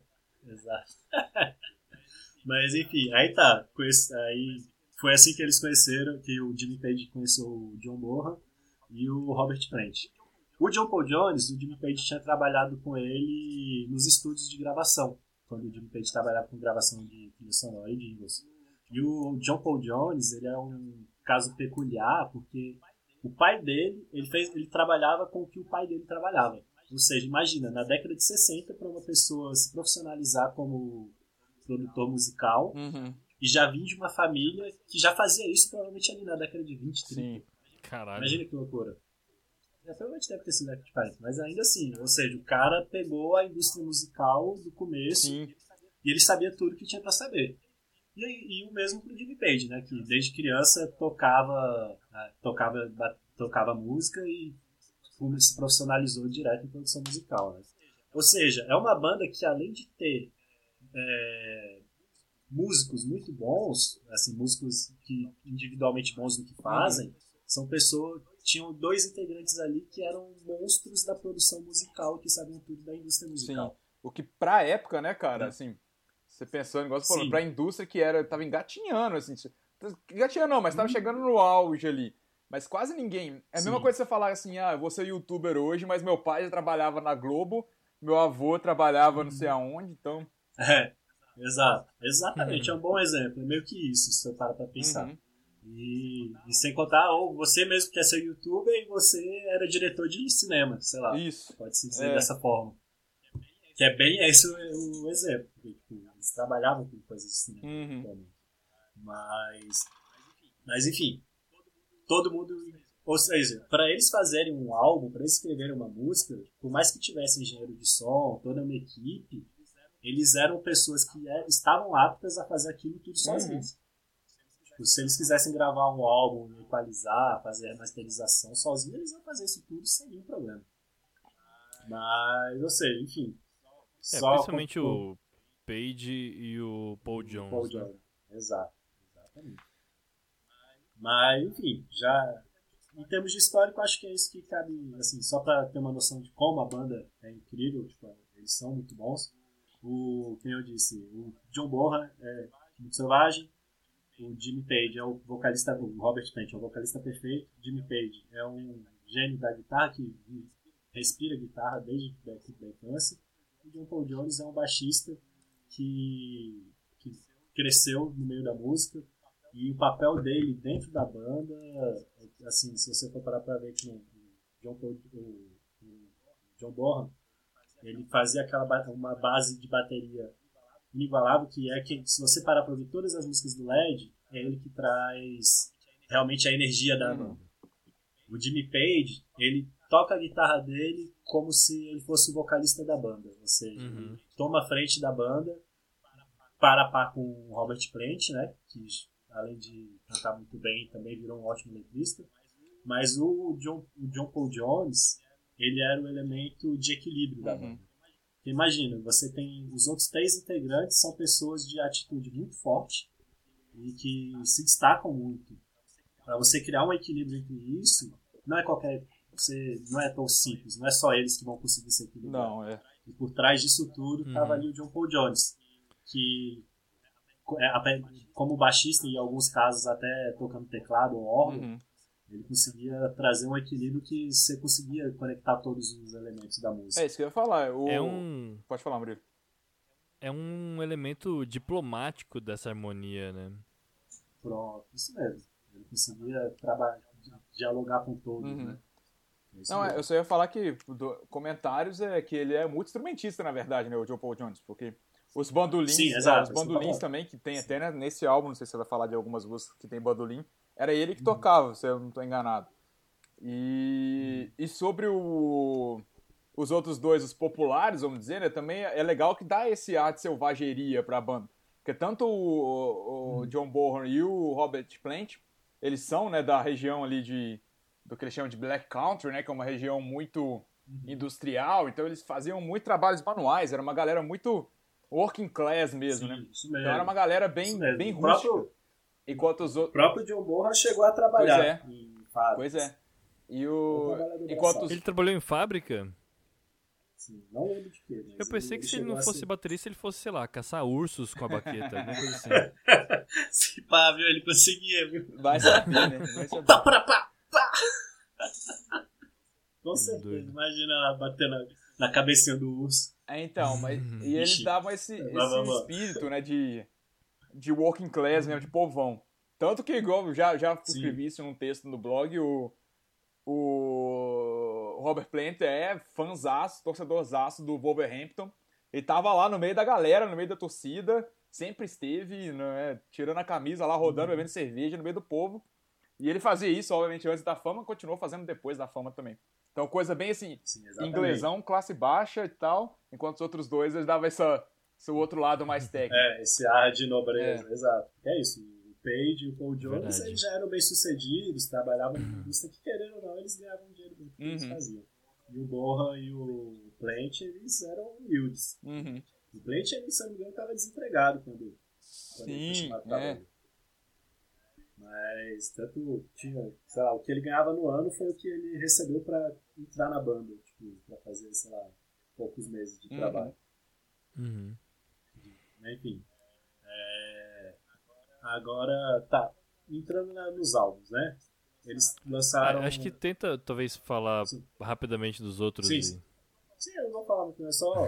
Assim, é pra, pra falar das influências deles, contexto né? também, né? Sim. Porque eles têm muita influência. Eles deixam bem clara a influência que o rock tem naturalmente do blues. Eles tocam muito blues. A maioria do- da- dos álbuns deles é fechado de blues. Verdade. É, eles usam muito. Eles trazem elementos de muita música oriental, Uhum. principalmente de músicas da Índia.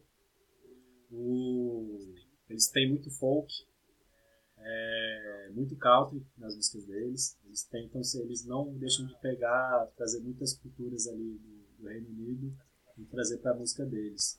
Mas além das influências musicais, durante a carreira do Led, a partir principalmente do terceiro álbum, né, eles trouxeram influências culturais que não são só musicais. Óbvio que a música trabalha com várias formas de cultura, mas eles começaram para poder até escrever as letras, trouxeram influências, sei lá, de literatura, principalmente do Tolkien, Uhum. do Senhor dos Anéis. que Você vai ver, tem álbuns aí que citam até, até personagens da Uhum. obra. No, no LED 4 tem uma música que chama Miss Mountain Hop, Uhum. que é o título é tirado assim de várias literaturas, mas fazendo uma referência a uma região do, da Terra-média. E mas eventualmente, como era um assunto que até era moda na época, do- né, principalmente no momento hippie, que era o ocultismo. Uhum. Isso é uma, uma questão que sempre foi um, um, um bafafá no mundo sobre o LED, por, por causa dessa influência dele sobre o ocultismo. Muitas coisas são em cima de preconceitos que existiam na época, mas muitas coisas também não deixam de ser verdade. Tem até um, um show de uma premiação nos Estados Unidos que o Jack Black chega para eles e fala: Pode falar, vocês chegaram a fazer um pacto com o diabo, porque não faz sentido vocês serem tão incríveis. Ah, foi quando eles E- foram, foram instaurados no Rock and Roll Hall, Hall of Fame. Aliás, essa, exato, essa premiação é muito legal, vale assistir ela toda. Sim, tem, o Obama tá assistindo. Caraca. É. O ocultismo ele consiste em práticas, eh, vamos dizer assim, satânicas? Depende de como você considera, Não. né, cara? É, é, não. É, o ocultismo, ele envolve muito de magia, tipo, você entender energias que podem ser utilizadas. E querendo ou não, sempre teve uma linhagem de, pessoas que trabalham com magia que usam Uhum. magia negra, por assim dizer, satanismo. Ah, Ah, seria mais uma bruxaria do que um É. satanismo. É. E muita gente, especialmente cristã, né, vai sempre associar qualquer coisa que seja pagã ou que não seja cristã no geral com o satanismo.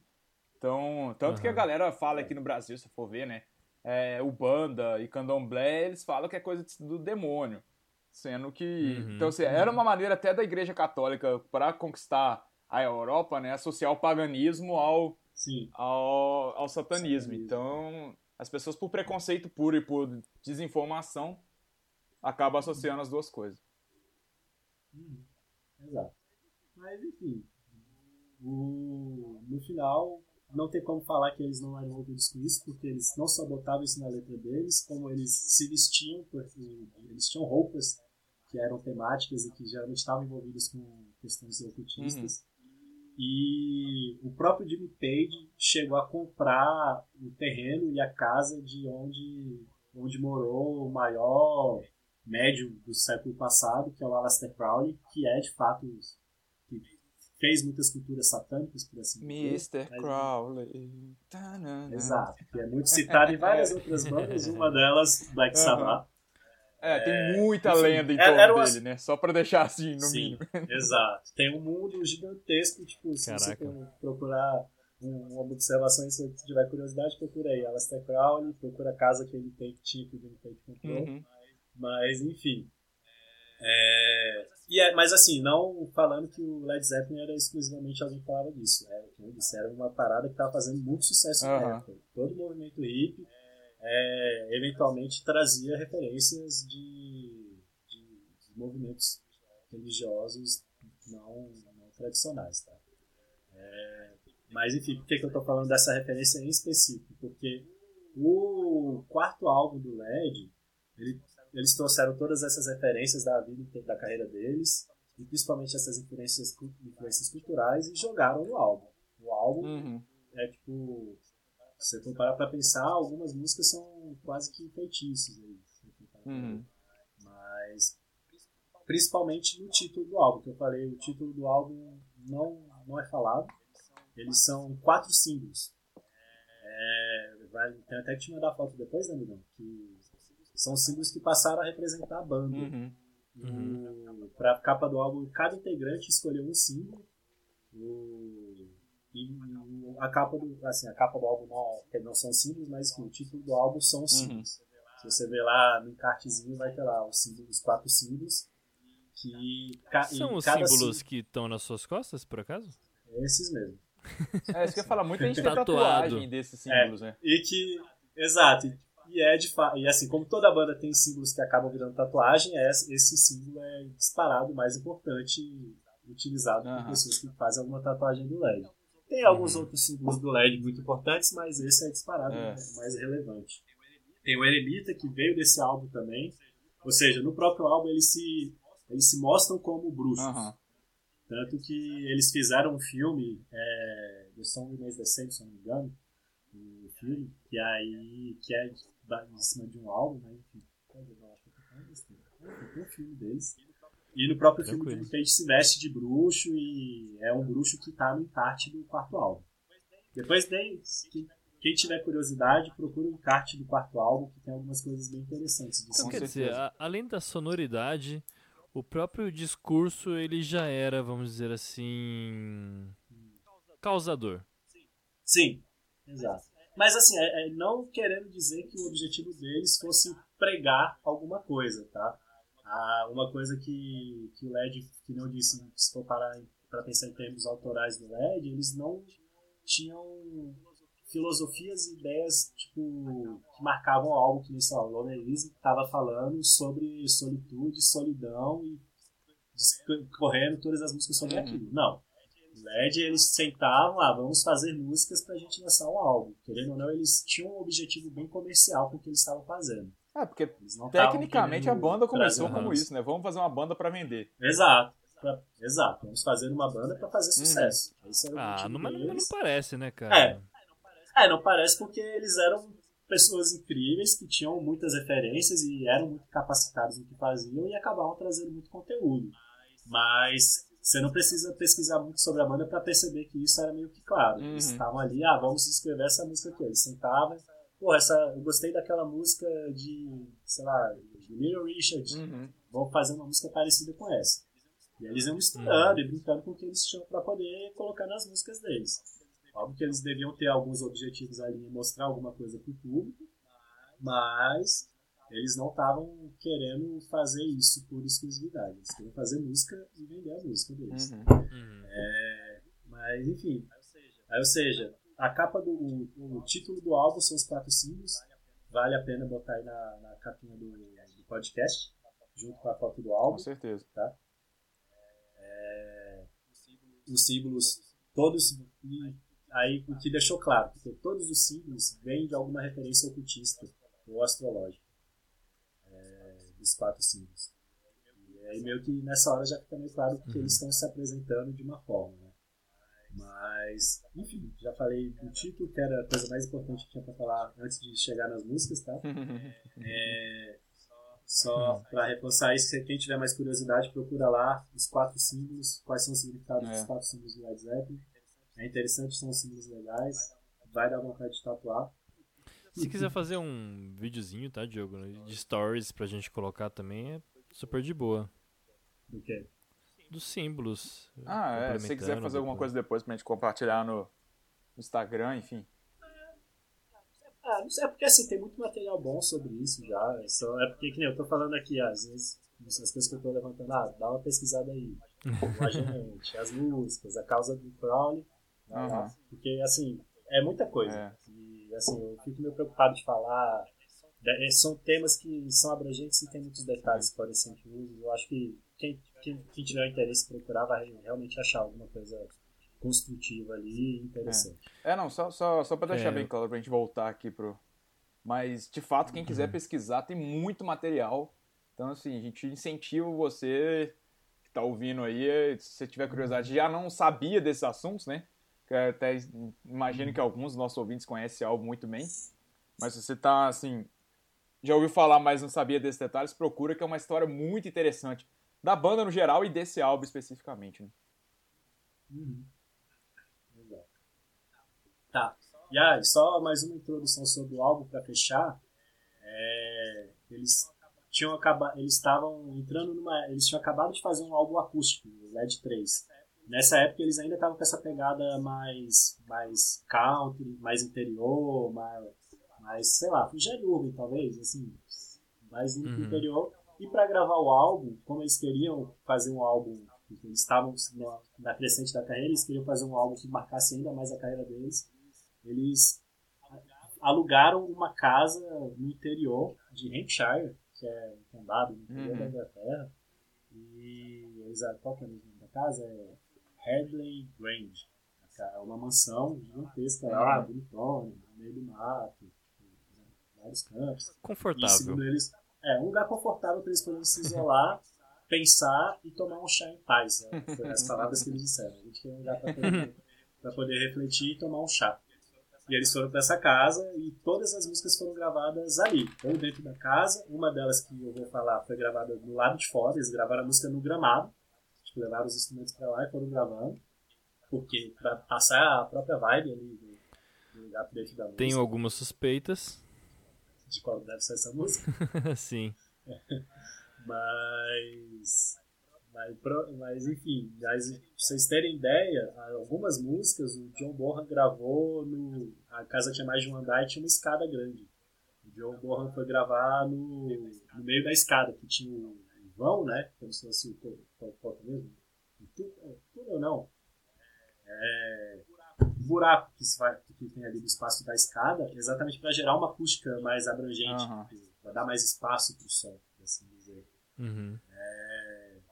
O álbum ele foi, foi gravado, ele foi uma parada já com bastante carinho por trás da banda. Eles queriam realmente fazer uma parada histórica, eles sabiam que estavam no auge da carreira deles, assim, na crescente, mas eles sabiam que era o momento que eles tinham que investi- garantir que eles iam fazer o melhor produto que eles podiam entregar. Sim. Mas enfim, e como eu disse, da questão deles não quererem ter sempre um objetivo, a maioria das músicas eles escreveram enquanto estavam lá. Eles tinham ideias que eles levaram pra lá e sentados lá, eles passaram várias semanas lá gravando, eles foram compondo e fazendo vários testes. E vamos lá. A primeira música do álbum, é uma música foda pra caralho, ela fala é, Black Dog. O nome não tem nada a ver com a, ban- com a música, mas é uma música assim, pesada. É uma das músicas mais pesadas deles, assim, Uhum. e ao mesmo tempo uma música muito sexy, por assim dizer. A letra é sexy, Hum. o ritmo é sexy, mas eles não. De fato. Segundo eles, o título não tem nada a ver com a banda, eles botaram aí como alguma referência. Muita gente acha que a referência ocultista é o título da música, porque tem várias referências a cães negros em cima de, de rituais. Mas enfim, Uhum. essa não é a música que eu ia falar. A segunda música é um grande hino do- de todo rock and roll. E o nome dela é rock and roll. Pois é. É verdade. Provável. Você, se você tem algum parente que não entende quase nada de rock e que não conhece quase nada, se você mostrar essa música, a chance dessa pessoa conhecer é, É. muito grande. Porque Também é um hino dentro do, do samba do interior de São Paulo, né? que o Sambô fez a versão. Você tá brincando comigo. Ah, é? Sim, Sambô Mas- é uma das que versões mais famosas do Sambô é de rock and roll. Nossa. Como se não bastasse eles fazerem a versão de Sunday Bloody Sunday, eles fizeram também do, do rock and roll. É, uma vez. Se a pessoa já fez Sunday Bloody Sunday, Qualquer coisa, é. nada, né? Pois é. Daí é só. Mas vamos. Enfim, vamos lá. Enfim. A terceira música, The Battle of Evermore. É Linda, maravilhosa. Totalmente folk, Uhum. tipo, música maravilhosa. Pra você curtir uma vibe, pra você ir pro programa ali, ou só abrir a janela, sentir a brisa e ficar. É, o, o, folk, o folk britânico, ele, ele sempre é muito nítido a diferença do folk americano, porque ele traz essa referência quase que celta, assim, né? É, muito sim, nítida. Era muito bucólica, e eu acho que essa é a A palavra. cultura celta é uma das culturas que mais influenciaram no, no Aham. LED. Dois dos Uhum. símbolos da- do título do álbum são de referência celta. Tá? Mas foi bom você falar isso porque eu não tinha lembrado de falar, mas enfim, cultura celta e exato. A The Battle of Evermore Até- é uma das músicas que tem bandolim. A gente falou no terceiro episódio do podcast de uma banda que o Diogo também gosta muito, que é Florence and the Machine. Uhum. E ela mostra também no terceiro disco influências celtas aí né, quando ela vai para a parte folclórica da Grã-Bretanha. Sim, exato.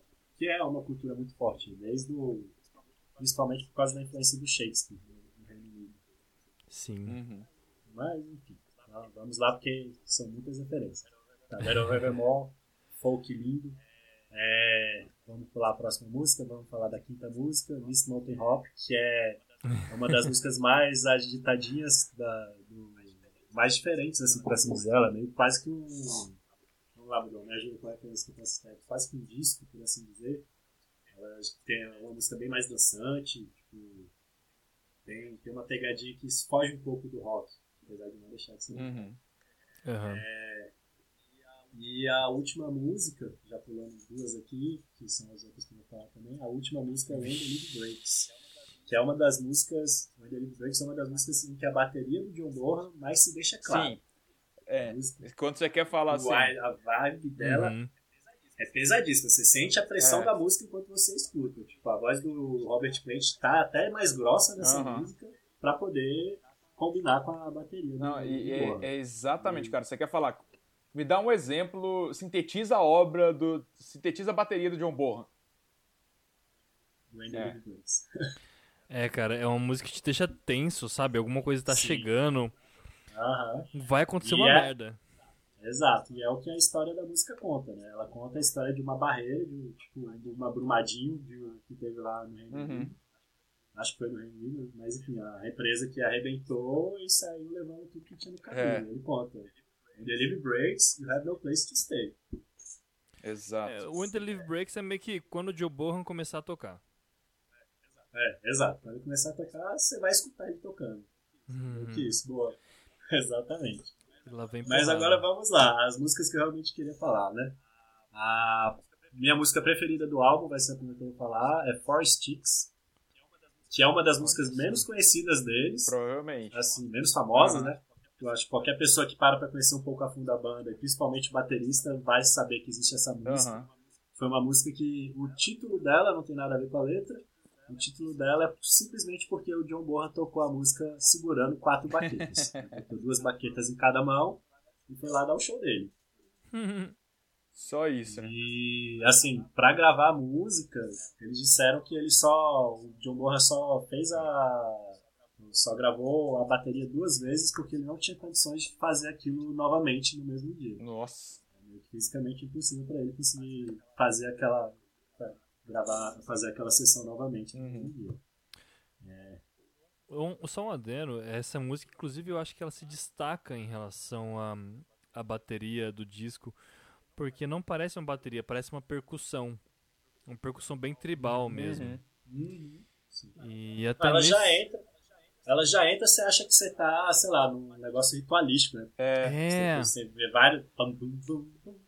É a bateria mais de culto, assim, É. vamos falar, ritualística Sim, é. do disco, eu acho. Exato, ela não parece que você tá tocando aquele pá, pá, pá, pá, pá, sei lá, que é de uma música de rock. Você, é um negócio Aham. mais. É, mais redondo, talvez, pra assim dizer. Conceitos meio, meio bizarros, mas enfim. Você percebe que você ouve ela e você sente que tem várias, vários elementos de, de percussão lá no som. Uhum. Uhum. A letra dela é bem simples, assim, a letra dela, co- como todas as letras do Led, você nunca sabe o que tá por trás. Ela tem algumas, algum, algum- alguns versos, algum, algumas rimas que você percebe que ele estava tentando destacar alguma coisa a mais, alguma mensagem né, em termos de poder, mas em resumo ela fala sobre um cara que tá querendo largar a mulher, mas assim, de uma forma bem, bem profunda. Uhum. Tipo, Fala de relacionamento, quando o relacionamento tá difícil, você sabe que só tem um caminho a ser tomado você tem que fazer algo a respeito. E aí, no próprio, na própria música, ele já fala um pouco mais sobre seguir em frente. É, mas enfim, vamos ouvir ela pra poder Vamos lá. fechar?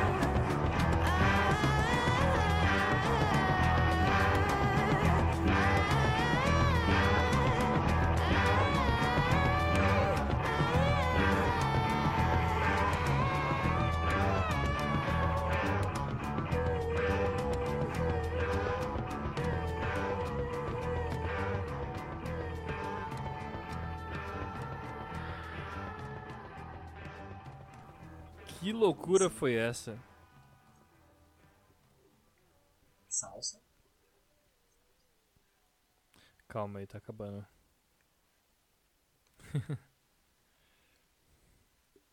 É. Quatro baquetas. Quatro palitos. A música, hein? A 42 música entra, tambores. Você já sente a bateria, a percussão. Assim, destacada. É, mas o que você falou é verdade. Tem pouco prato, né? Tem só ali o chimbal marcando. E o, e o resto é tudo Sim, E ao tamborzão mesmo mesmo tempo ali. você vê que ele não tá batendo com muita força, né? Ele tá Não, é. é mais, macio, é mais, mais, é mais, sei lá, mais leve. Não, leve é na palavra. Ele tá. Parece que ele tá summonando, como Ele dizem tá- nossos ele amigos. tá dançando, na verdade. Ele tá é incrível. Mas, mas enfim, o que que vocês têm a acrescentar sobre as músicas? O que vocês sentiram? O que vocês querem falar sobre ela? Não, é, é- é uma das minhas. Cara, é difícil falar que eu tenho uma preferida nesse álbum, mas enfim. Mas realmente ela tem essa pegada um pouco diferente de ser mais tribal mesmo. E eu, eu gosto muito do. Não só a, a bateria, que é, a gente já tá falando que dá esse ar tribal, mas os riffs. Uhum. É, é o que a gente tá falando da sintonia, né? Acho que essa música já mostra bastante do que, que é a Sim, sintonia nossa, do- muito. da guitarra com a bateria. E. Que tá e tá, tá, tá. Então que tá, tá bem em ritmo ali. Sim, É, e a voz do, do Robert Plant, que é uma coisa absurda, né? Quando ele tenta fazer um timbre mais grosso, fica uma parada bonita, Aham. né? Você vê que não deixa de ser aquela voz mais aguda que ele tem, mas caramba, é, fica muito, Uhum, muito, muito agradável. uhum. É, ca- cada, cara, cada música do Led Zeppelin, eu acho que a mais simples que for, a gente consegue tirar umas coisas absurdas, assim. É, por exemplo, teve. Eu pensei. Eu fiquei muito preso também quando tá nos 3 minutos e pouco. Vem algumas melodias distorcidas ou sintetizadas, não sei, já um pouco diferentes. Uhum. E aí aquilo, tipo, caraca, é meio que bateu ali a droga também que teve no Tame Impala, bateu um pouco aqui também. Sim, dá, E, e ao mesmo tempo combina com a coisa rústica do tambor. Uhum. Insano. Mas enfim, da letra, não sei se vocês perceberam, eles têm uma. Assim, ele trabalha em questão de relacionamento, mas ao mesmo tempo tende a entender aí uma questão também do, do fim da natureza, destruição da natureza. Você vê ali os pinheiros choram, o rio seca. Porque você perceber ao longo das, de- desse álbum tem muitas referências a tipo a vida no campo, por assim dizer, e as coisas da natureza, Uhum. da natureza. Uhum. Mas, mas enfim, como eu disse, as, acaba que as letras deles nem sempre trazem um objetivo muito claro. Eles tentam trabalhar Uhum. muito o produzir a música e, querendo ou não, eles sempre trazem muitas referências de, relacion, de relacionamento amoroso. Eles são muito famosos por letras Uhum. voltadas ao amor. Isso é algo bem marcante, Uhum. porque na por um objetivo claro. Eles querem estar um conteúdo que vende mais fácil. Sex sells. Uhum. Vamos lá? É, eu acho que re- remeter ao amor é uma maneira de deixar a música subjetiva pra, para vender É, ainda. exato. né? Tanto que eu costumo falar em algumas músicas deles, né? Parada meio polêmica que eu vou falar aqui, mas eles têm letras de música sertaneja brasileira. Se você pegar algumas, ban- Eita. algumas músicas deles e traduzir ao pé da letra, você vai ouvir aqui e vai falar, pô, isso aqui é um sertanejo, cara. Tem algum Led Zeppelin e você tirerê, tchê, tchê, tchê, Não, tchê, só pro Baby que eles fazem esse tchererê tchê tchê, mas... mas, mas as Ó, se for considerar que tem, tem muito músico que toca com, com essas duplas sertanejas, que são músicos de estúdio, são músicos muito Uhum. bons, tem isso também, né? Enfim. Exato, Uhum, total, É, total. falar coisas melosas dentro de uma música é importante, né? Vende, pelo Vende, menos. vende. Sim. Sempre vendeu e E sempre aquilo, eu venderá. falei se você traduzir ao pé da letra, né? Às vezes o que é dito numa língua soa mais belo do que da mesma coisa sendo dita em outra língua, né? Ah, e a questão do contexto também, né, cara? Naquela época era bem menos clichê Sim, do que é hoje. certeza. Exatamente. Mas enfim, vamos lá para a próxima música, que foi. é, eu escolhi Partiu. ela quando eu tava abrindo aqui o computador para fazer a chamada. Tem uma semana aí que eu tô pensando, porra, qual vai ser a outra música que eu tenho que falar? Eu vi várias vezes o álbum para tentar ver porra, qual que eu gosto mais, qual que tá- vale mais a pena ser dita. É, quase foi rock, quer dizer, rock and roll não, não quis em um momento, o mesmo sendo hino, porque assim, não é uma música que eu gosto tanto dentro do álbum, porque o álbum tem músicas muito fodas. Uhum. Mas a gente falou pra você que você tinha a opção de colocar a versão de, do Sambo, do Pô, rock and se roll. tivesse falado, hein? Não, não tem essa, não tem essa Pô, opção. ainda não, dá não, tempo de eu falar, não. tem. Eu ainda não falei? Não, não tem essa opção. É, pois é. Tá, beleza. Mas, mas é, rock and roll acho que é uma também que todo mundo conhece, e, enfim. É, o- pensa assim, pensa uma música que representa o rock and roll. É, Pronto, é. exato. Acabou. É. Tem poucas outras que representam também tanto. Mas enfim. É, a segunda música que eu quero destacar é Going to California. É muito provavelmente uma das músicas mais bonitas da carreira deles. E- Sem dúvida, sem Sim. dúvida, sem É, dúvida. Essa, mim- essa, essa com certeza é a minha preferida do E álbum. pra, e pra muitos é a preferida da Caraca. banda. Conheço muitas Nossa. pessoas que falam que é a música que mais gosto deles. É, hum, Vai até um salve pro meu primo Tupi, que ama essa música. É, Grande Tupi. Enfim, essa também é da pegada mais folk deles. Tanto que essa é uma das poucas Uhum. músicas que não tem bateria. Essa música eles não, não gravaram a bateria com o Bonham. É, essa é a música que eles gravaram no gramado. Eles saíram pro lado de fora da casa e foram gravar. Ah, foi essa. E assim, se você parar pra ouvir a música, você vai ver que, que ela tem um arzinho mais. Bem mais estou na natureza. Você vai querer ouvir um dia pra relaxar. Nossa, demais. É, vamos, vamos ouvir ela primeiro e aí a gente comenta mais um pouquinho sobre a letra dela. Certo? Vamos, vamos, vamos, vamos. Por favor. Vamos lá. Bora lá. Chama aí, chama aí. Going to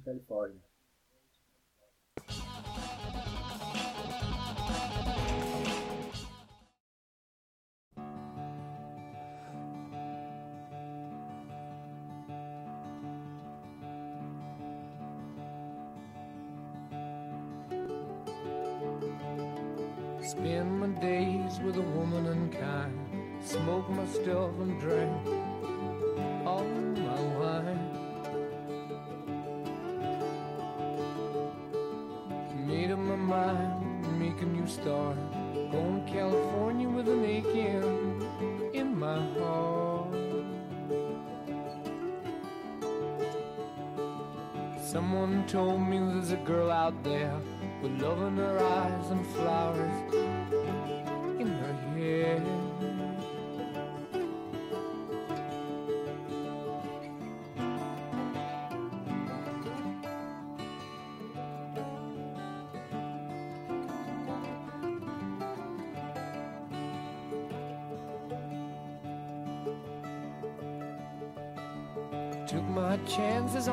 jet plane. Never let 'em tell you that we're all the same. Oh, the sea was red and the sky was gray. I wondered how tomorrow could ever follow today. Mountains and the canyons start to tremble and shake. The children of the sun begin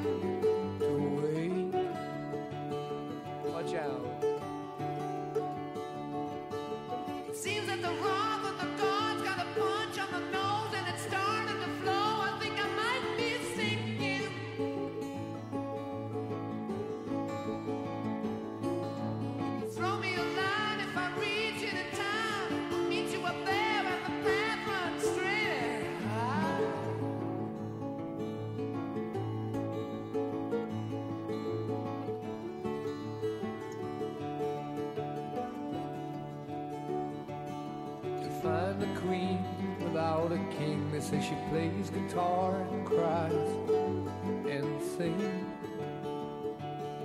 La la la. Ride a white mare in the footsteps of doom. Trying to find a woman who's never, never, never been born. Standing on the hill in the mountain of dreams, telling myself it's not as hard, hard, hard as it seems.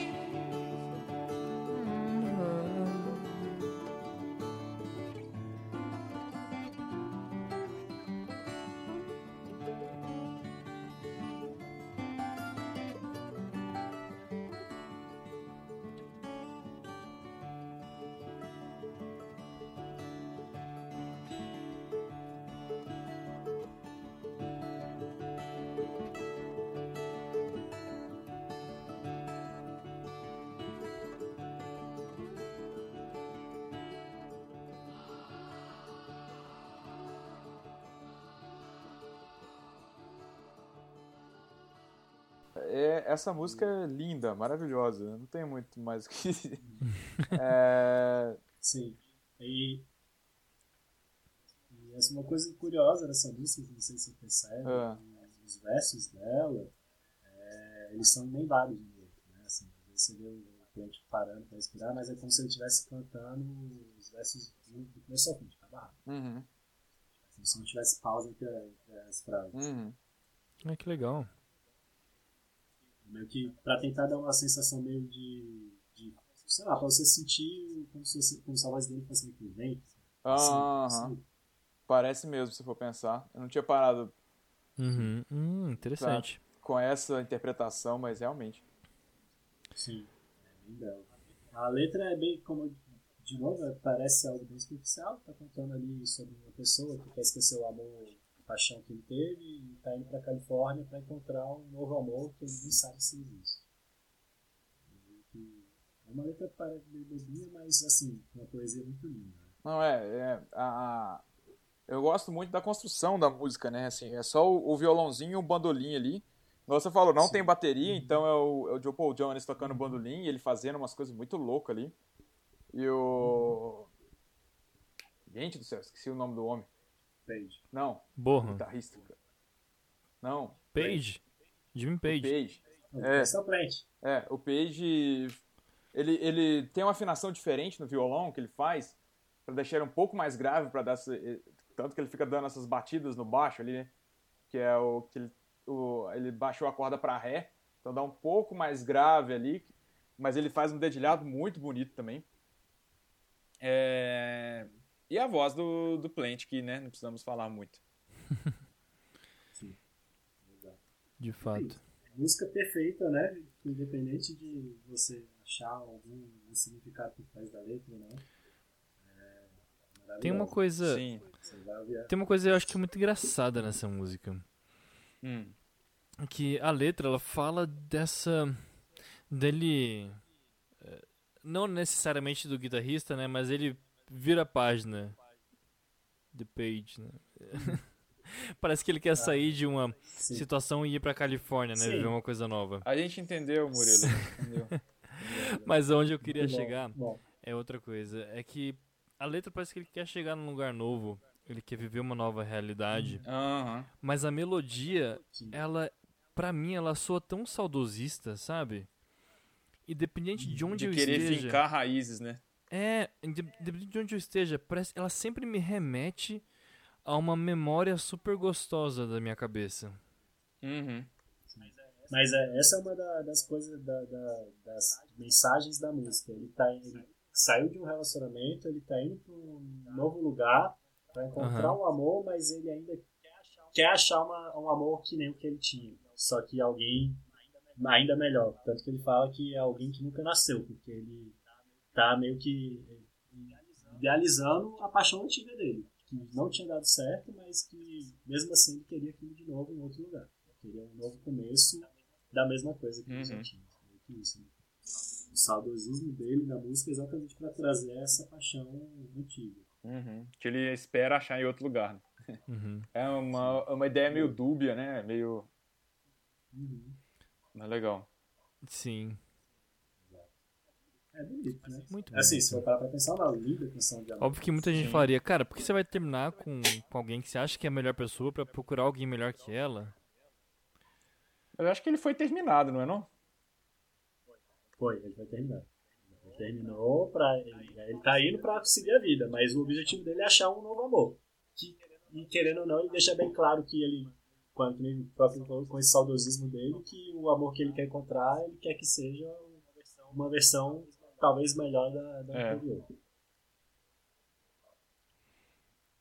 Mas, enfim, mas assim, que a parte mais, que mais marcante da música é isso que só você falou, a dança que tem entre o vocal, o bandolim e o violão. Uhum. É impressionante. Você sente que tipo, uma hora o Robert Plant tá, tá te levando ali contando a história e depois o Plant tá tipo, viajando com você pelo campo indo pra Califórnia.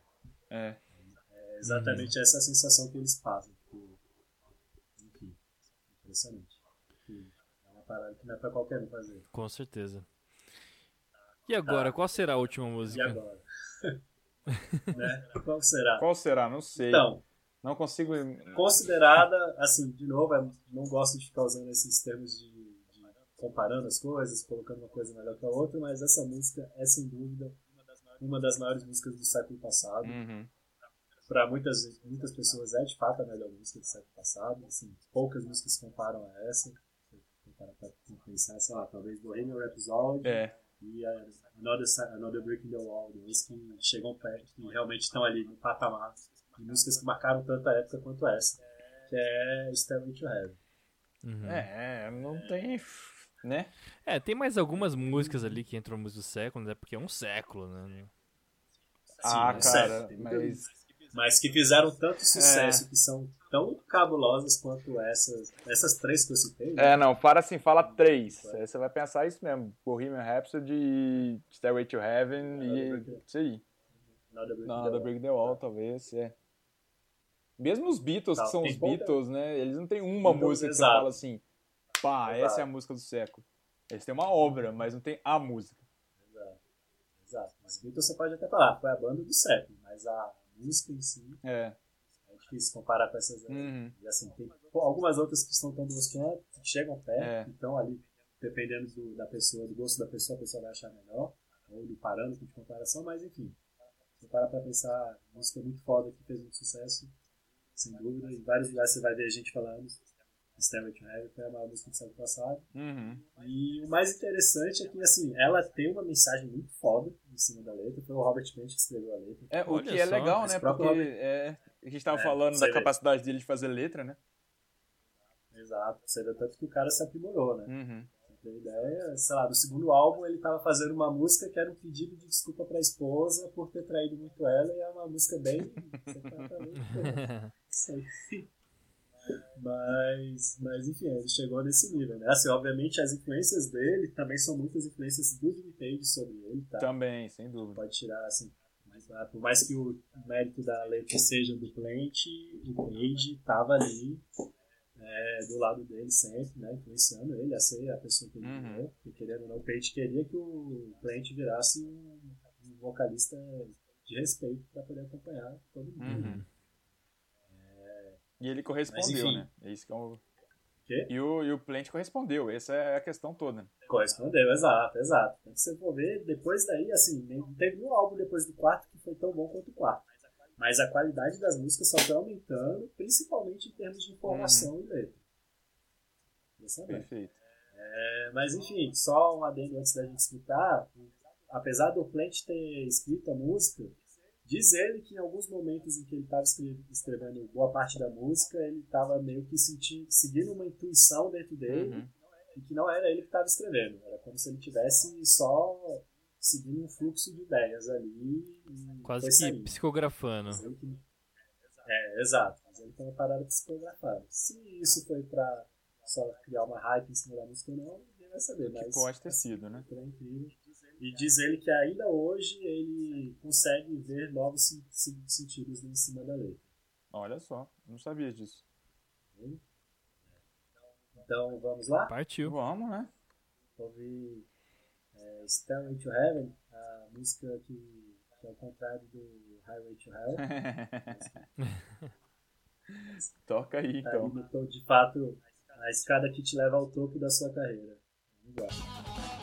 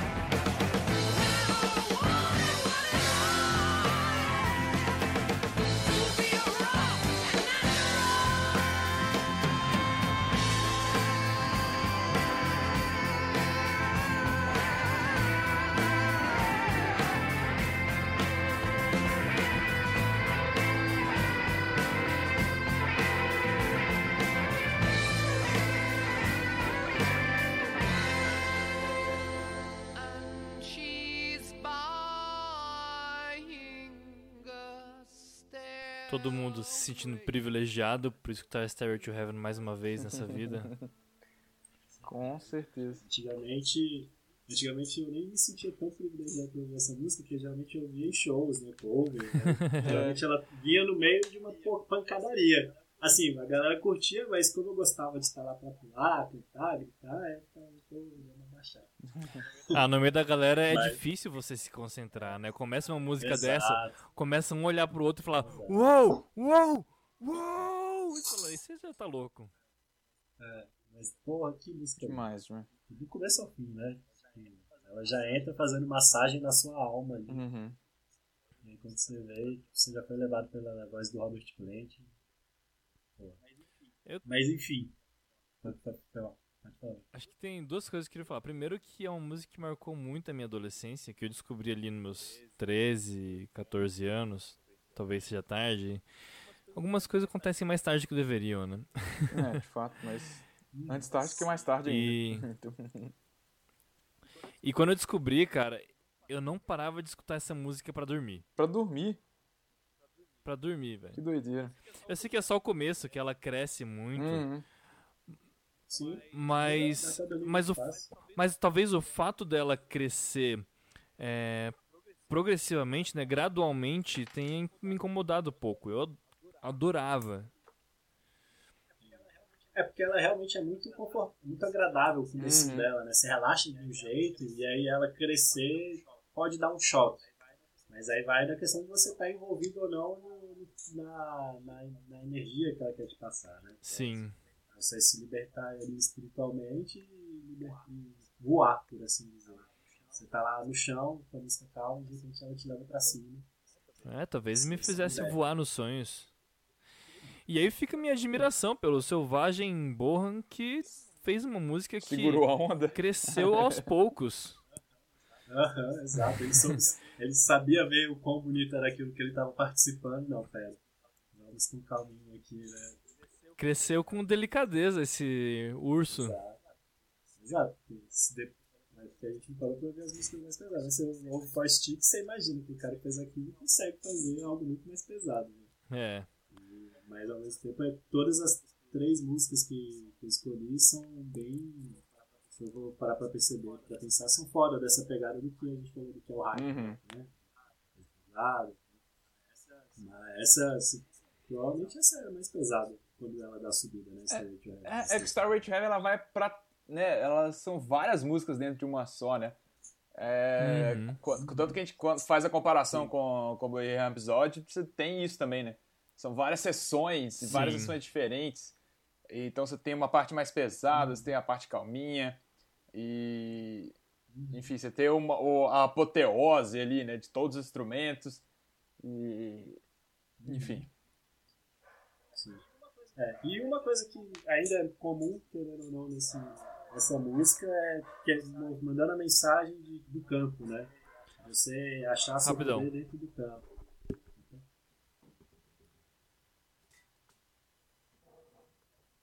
Pode continuar, Miguel? Pode. Então, só o- uma coisa que foi presente nas outras músicas e que nessa não deixa de estar presente, né, é a importância da, você ir pro campo. Eles deixam isso Uhum. bem claro, que assim, ele constrói, no, começo ele mostra lá, fala, a mulher que está construindo a escada dela em ouro. É, que querendo ou não, assim, já fazendo, trazendo um pouco das referências dele, a, uma das principais ideias do da alquimia era criar o ouro. É. E assim, toda a grande parte da magia que as pessoas trazem pro dia a dia delas é para tentar trazer Aham. riquezas. Sim. na música ele fala, a origem do poder tá ali na alegria da floresta, a sua verdadeira escada tá no, no vento soprante. Ah, Você tá. vai- Você vai achar a origem da- do, do seu espírito, do seu poder, dentro das origens mais, mais do campo ali, mais da natureza, mais em contato com a natureza. Meio que essa é uma das principais mensagens que eles trazem na música. E no final ele conclui ali mostrando tipo, que aí ele traz a base, uma das principais leis de, de crenças, que é o tudo é um, é Uhum. tudo, né? E que uma vez que você encontra isso, você ainda consegue se mantém dentro da sua trilha ali, criando suas riquezas. Só que aí as interpretações aí mudam, né? O que é realmente riqueza para eles. Sim. Mas, enfim.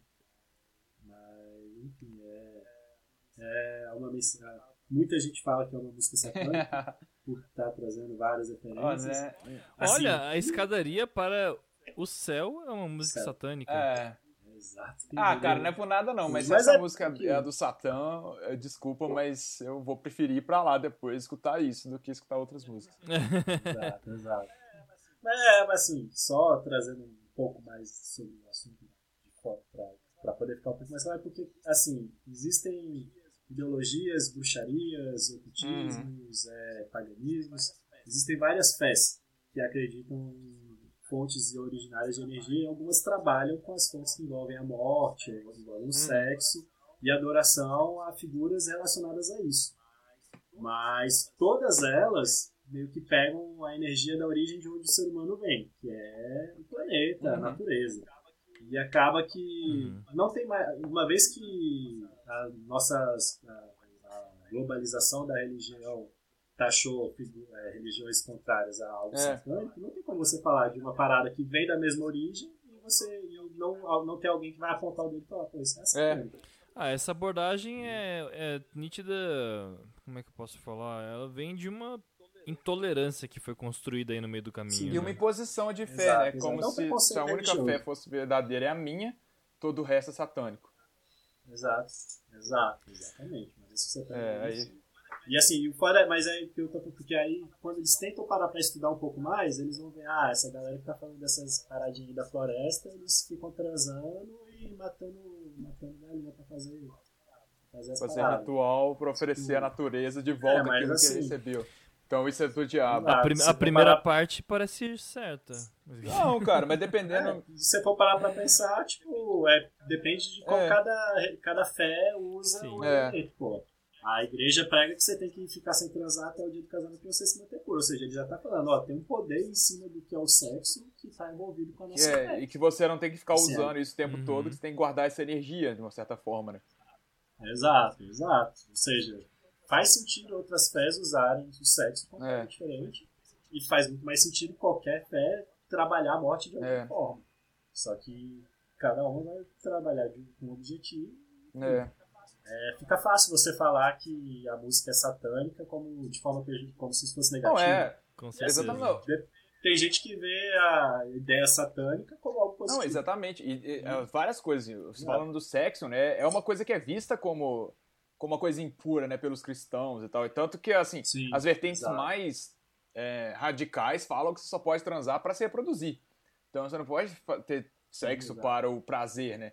E aí você pega, pega uma, uma galera que tem isso como. Não, tem que transar mesmo, porque isso é uma, é uma dádiva né, do meu Deus. Então o seu Deus, se sexo é uma coisa impura, o seu Deus é o diabo. E, e outra, outras questões, né, que assim, até falando do satanismo, tem muita, tem muita gente que fala assim, pô, a gente só conhece a versão de Deus da história, né? A gente não conhece a versão do, de Lúcifer. Então quem diz que a versão de Deus é a Sim. correta? Então tem, tem, tem uma igreja satanista que vem, tem meio que essa filosofia, né? De que De Lúcifer, que por muito tempo ele foi tipo o braço direito de Deus, não foi o sim, arcanjo? ele era o, dessa. é, o logo abaixo, vamos dizer, né? Então, Ele é quem É. trouxe a luz, né? Então ele se revoltou. É, Morningstar. Morningstar. Ele se revoltou contra Deus. Mas será que ele se revoltou mesmo? A gente só tem uma perspectiva, né? A gente nunca ouviu a versão de Lúcifer da história. Exato, exato. Exato, meio que é tipo, criaram que a ideia que é o satanismo, seja lá o que ele for, das formas que ele Aham. existe, é algo Aham. ruim. Mas por que você vai escutar, Matheus? Escuta só Deus. Pronto, acabou. Pô, aí você fala, tô, a música tá falando qual que é a escada pra ir pro céu. É. Porra, tá no cu, caralho. Como é que você fala que o negócio desse é satânico? Não, mas pode ser o próprio Lúcifer que queira Mas, construir uma assim- escada pro céu. E aí? Ah, mas é, aí Pode vem das ser. interpretações da letra, né? Tá Exatamente. a pessoa acha que o céu é a escada de ouro É. que ela tá construindo, colocando todo aquele glitter Pois lá é. no dela. Mas só, só mais uma coisa que eu acho que assim. É, essa da questão do campo, né? É, eu tenho cada vez mais pensado nisso, assim, em, em no. A, a origem do ser humano foi essa, né? A gente vivia, a gente não nasceu. é, a nossa espécie não evoluiu para viver em cidades, né? A gente evoluiu para Uhum. ser. para procurar a nossa subsistência com que a natureza desse, seja caçando ou seja procurando como nômades, igual a gente era. A gente evoluiu, Sim. o nosso corpo não evoluiu do mesmo jeito que a nossa sociedade evoluiu. Então, às vezes, nosso, os nossos hormônios mesmo, a nossa biologia sente falta de uma vida mais calma do campo, que ela é. Sim. Que isso? né? A gente. né? Ele, meio que na música ele já direciona isso ali no começo, É. quando ele fala que eu tenho um sentimento quando eu olho pro oeste, que é para onde o sol se põe, que é geralmente aonde as pessoas, mesmo na cidade, têm algum contato com a natureza, com a beleza É. da natureza estando dentro da cidade. Exato. Cara, um grande exemplo disso são os cachorros. Tipo, eu tava com um cachorro aqui. E, e- e durante o dia é muito engraçado que você vê. Tipo, você pode estar num dia quente. Mas o cachorro ele vai tirar um momento do dia pra ficar no sol. É. Que é pra pegar sol, que é ficar, pegar vitamina. E a gente, progredindo e de uma maneira, de um processo civilizatório, a gente perdeu essa coisa, né? E a Isso gente é- parou até de identificar esse instinto, por exemplo, de pegar a luz solar, que é uma coisa. Cara, é uma das. Dizem que uma das seis coisas que fundamentam a vida. É, assim. mas e é mesmo. E a gente, né, a gente que é racional não faz isso, né? Racionalmente. e o cachorro É, que faz isso é. por instinto, ele tá tendo uma vida mais saudável que a nossa, por ver. Acho que agora a gente pode colocar no Toca aí featuring Midnight Gospel. E aí, bora pro Nordeste? Bora. Nordeste pro Brasil inteiro. É... Bom, isso aqui é um pouco Diogo também no final das contas, porque vamos falar agora de Johnny Hooker. Mas como assim Johnny, Johnny Hooker é do Nordeste, cara? Que nome é esse? Como assim? Tem algo Não, menos Nordeste cantor- que Johnny Hooker? Pelo nome você imagina, pô, esse cara é de onde? Da- da- Das é, né? isso aí é da Califórnia? De onde ele vem? Ele é, ele é neto de irlandês, olha só. Sério? Sim, Esse eu não ele é sabia. neto de Bom, irlandês. Pode até ter um parentesco aí com alguém do Led Zeppelin, quem sabe, não é? quem sabe. Quem sabe? Mas é, no Nordeste tem muito dessa cultura de imigração, né? Muito Sim, sim, sim. é, holandês, irlandês foi lá produzir açúcar, É, principalmente. na, na época do- da- do- da colônia, Pode né, ser. cara? Os caras saíam de tudo quanto é canto pra tudo quanto é canto, né? Tentar a vida nova Uhum. no, mundo novo, então. Sim, durante as, a- as épocas de guerras europeias, é, é muito comum a gente pensar em, em. Como é que fala? Fugiu o nome da palavra. Não é fugitivo de, de um território. Refugiado. Refugiado. É muito normal a gente pensar em refugiado do, do Oriente É. Médio atualmente. Mas durante a Primeira e Segunda Guerra Mundial, os refugiados eram Na europeus. grande maioria, sem dúvida. acontece- Aham. Isso aconteceu no Brasil como um todo. É, na América do Sul como um todo. né? E é, é importante a gente Pois falar é. também, assim, que a, o Nordeste, durante muito tempo, foi a principal região colonial do Brasil, né? Então, vinha muita gente muito rica da Europa pra cá, pro Nordeste, e deixava o Rio em segundo plano, né? Então, assim, o Rio só foi Uhum. virar alguma coisa relevante quando descobriu o ouro em ouro preto. Então, antes disso, e São Paulo, então, pff, era menos ainda, né? Então, muito da, da elite brasileira veio primeiro pro Nordeste, depois que eles vieram migrar para São Paulo e pro, pro Rio. Se você for ver a, a, muitas famílias, né, é, tradicionais da, de São Paulo, eu ia falar daqui de São Paulo, de São Paulo, é, eram latifundiários do Nordeste, né? Ou algum grande industrial Ah. do Nordeste, enfim. E pensando até em outro momento, é, ai- ainda depois de terem descoberto toda essa região sul, sudeste Uhum. do país, ainda assim o Nordeste é um grande polo turístico e um, um, lugar que atrai até es- estrangeiros para residir, Sim, com certeza. né? As Se você mais bonitas do Brasil, né? Alguns Sim, do... Pois é, você vai pra é, Morro de São Paulo, Jericoacoara, o, Sim. que você, Cara, é, que- eu- das duas, o tanto de É. gringo que você vê é que eu absurdo. conheço é Jericoacoara, entre, é, tem muito gringo que mora em Jericoacoara, né? Mora mesmo. Sim, a gente que mora, mora mesmo, né? Há anos. Uhum. É, bom, voltando ao Johnny Hooker, deu uma fugidinha. É, leve. Ele é recifense e é desse estado que, pra mim, talvez seja o estado que tem a maior concentração de talento artístico per capita. Ah, bom Do- que você colocou esse Brasil, per pelo capita menos. aí. Porque eu já ia brigar. Por quê? Sabe como eu te falar de por metro quadrado? Não, do Brasil, ponto, absoluto. Aí eu ia brigar, mas. Tá, per capita pode ser. É, porque é muito absurdo, cara. Tanto de talento que tem, musical, Sim. visual, plástico. Cinematográfico, enfim. Sim. É Ah, insano. polo Inclusive, cultural. ele pega muito desse. O Johnny Hooker ele pega muito dessas. é, dessa riqueza artística, porque ele pega muito do. Ele é muito influenciado pelo audiovisual. Uhum. O primeiro disco, que não vai ser o que a gente vai falar, a gente vai falar de coração. Mas enfim, o primeiro disco teve aqueles grandes sucessos de Alma Cebosa, Uhum. a Amor Marginal, que bombou em, em filmes e tinha toda uma carga dramática exacerbada. E, enfim, não é essa a vibe do segundo disco, né? Ele fez um grande sucesso com o primeiro disco, viajou o Brasil inteiro. E nessa viagem, essa- nessa tur- grande turnê que ele fez, felizmente com esse sucesso, ele entrou em contato com muitos gêneros brasileiros que foram e essa parte turística foi fundamental para fazer coração Hum. para entender o que, que pulsa nas veias é, brasileiras do Johnny Hooker né? Hum.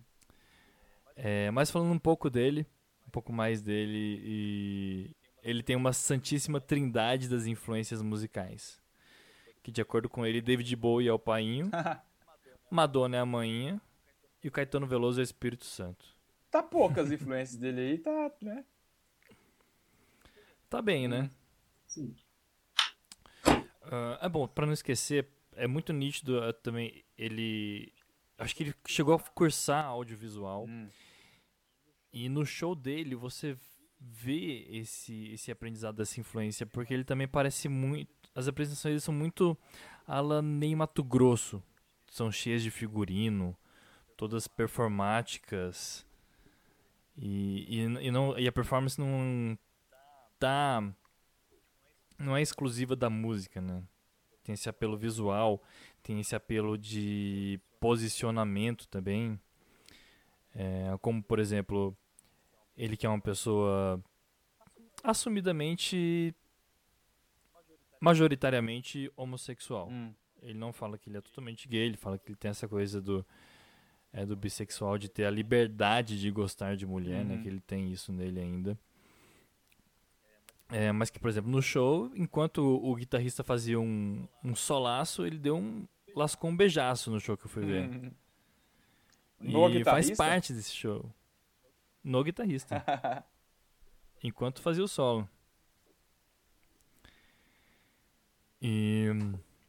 Bom, entre outras influências, ele também tem Fred Mercury, Cazuza, Michael Jackson, Mick Jagger, que são um pouco desse que performático dele, Hum. né? Outra coisa que vai definir muito é, esse espírito artístico que vai criar coração é que ele é filho de artistas e teve uma educação super liberal, principalmente do ponto sexual. Hum. Inclusive, ele era uma criança e teve um, um aniversário que foi tema de uma princesa da Disney, se não me engano, Cinderela, Hum. quando era um, um menino, por exemplo. É, até porque a mãe dele era fãzaça do David Bowie. E o David Hum. Bowie, ele é uma, uma pessoa que não se identifica sexualmente, né? Uhum. Ah, a partir dessa educação sexual e também dos pais que tinham essa característica revolucionária, ele também começou a acreditar nessa luta. Hum. É uma luta que é uma luta política e emocional por liberdade. Uhum. E que deixa esse. Essa luta deixa esse coração tão. tão eufórico, tão afoito, tão intenso quanto a gente pode ver quando a gente começa a escutar Coração. É, outra história que marcou bastante essa época do Johnny Hooker foi que é, teve, teve uma peça de teatro que foi proibida em muitas regiões do Brasil Hum. porque uma, um- uma atriz fazia Jesus Cristo e era uma atriz trans. Ah, eu lembro dessa história. E, é, e, e aí ele causou, teve um show grande, ele já estava fazendo shows enormes, e ele falou, cara, Jesus Cristo é travesti sim, porra. e aí todo mundo começou a falar, tipo, ah, Johnny Hooker falou que Jesus Cristo é travesti e tudo mais, lá, lá, lá. Mas ele sempre falou que, tipo, ele sabe que, enfim, Jesus Cristo, a figura em que a religião se baseia, não era travesti. Ele só queria dizer que pra ele, aquela atriz tinha todo o direito de protagonizar É, a figura de Jesus Cristo. cara, eu nem vou come- comentar sobre isso, que eu vou começar a ficar com raiva. Eu vou falar impropérios contra gente que pratica uma certa religião, então melhor ficar calado. Enfim, é, parece que é uma pessoa que tem uma visão bem limitada da, da arte, né? Da arte, acha que é uma afronta, né, cara? Não, porque você tá desrespeitando a minha fé. Meu amigo, né? Se você acha que ah, um travesti por si só é um desrespeito à sua religião, a sua religião precisa reconsiderar, no mínimo, algumas coisas. Pois é, e sendo que ele fala mesmo, tipo, cara, sendo que a Bíblia é um livro que fala muito de amor ao Uhum. próximo. É, o fato da pessoa ser essa pessoa é desrespeitoso pra você. A simples existência dessa pessoa, ela não é digna de representar Sim. uma divindade sua. Fora que, assim, o, o, palco, ele é um ambiente de, de liberdade de expressão, né? Ah, não, é, é mas isso. isso pra, pra religioso, isso não, não é suficiente. Não tem essa Não, possibilidade. não, não, não. Obviamente, gente, quando eu tô falando do religioso, eu tô falando do que tá seguindo exatamente o que tá escrito na Bíblia, né? Não o- as pessoas racionais. Então, É. E, e, assim, voltando a falar um pouquinho do, do teatro, é, é um espaço de liberdade. Uhum. Então, tipo, se você não gosta. Fora que, tipo, ele comenta muito isso nas entrevistas. E o teatro nem é um ambiente. é, frequentado por é, pessoas rigorosamente religiosas. sim. Então, tipo, se você não gosta, só vai na peça, sabe? Agora não vai ficar causando na É. fila do teatro, na frente do teatro. Pois é. Deixa o grupo fazer sua peça. Mas assim, indo, indo um pouco, né, de. é, não de encontro, mas ao encontro do que a gente tava falando sobre o LED, né? É que tem muito, muita gente religiosa que, é, que tem que impor é, a sua religião como se a única fosse, se fosse a única que fosse correta. Então qualquer coisa que não Uhum. é, não se alinha com o pensamento deles é satânico. É, Sim. então, assim, não, não basta não. Não, eu não vou fazer porque eu não gosto. Não, você também não vai fazer porque você tá causando mal na Terra. Né? Então, é, é uma mentalidade muito, mas muito limitada mesmo. Então, se você é Sim. religioso, por favor, respeite a falta de religião ou a não concordância de outras pessoas com a sua religião ou respeite a pluralidade de ideias religiosas ou a falta de ideias religiosas no mundo, porque a sua religião definitivamente não é a única que as pessoas seguem. Então, No- nas músicas desse álbum, ele tem, assim, tem umas músicas que fica bem claro que é uma, uma crítica que ele bota que eu ouvi num meme hoje que é, tipo, a pessoa está trabalhando, tem trabalhado espiritualmente na base da ideia do eu sou mais evoluído que o Hum. outro. Que é meio que a Uhum. base que leva à à própria intolerância religiosa. Sim. Que, porra, a Sim. minha crença é melhor do que a sua e eu sou um ser humano mais evoluído que isso, né? é. E o álbum dele traz muito essas críticas as- e, tipo, e é uma parada muito importante de É. se tocar, porque vira uma hipocrisia, um ciclo de hipocrisias infinito aí que tem entre as Sim. Geral, não só necessariamente as maiores. Não, e a falta de fé também, né? Bastante. Porque Tem muito ateu que se acha aí, não, porque eu sou mais evoluído, porque Sim, eu me libertei das amarras da religião. exato. Tipo, a hipocrisia religiosa tá. Não só a hipocrisia da, da evolução tá em todas as É. crenças. né? Uhum. É, as, são muito, as pessoas são muito, como é que eu posso dizer, fanáticas, né? Uhum. E, tipo, é é engraçado que as pessoas não veem outro caminho a não ser a unanimidade por aquele pensamento. E sabe, a, a unanimidade é burra, cara. Você é burro, cara, como diz Caetano Veloso. Resultado do Isso é uma coisa burra. É, é porque você acha que só a sua vivência é que é válida, né? Exato. Exato. Você vê que você encontrou algo grande, bom naquilo, Uhum. você automaticamente, seu ego automaticamente torna aquilo exclusivamente seu. Uhum. Aham. Ahn, caramba, eu queria começar o disco por outra música, mas eu não vou ser capaz. É, é engraçado que eu gostei muito de outras também, mas ela sintetiza muito bem o disco, exprime muito bem o que ele estava sentindo e como ele estava sentindo.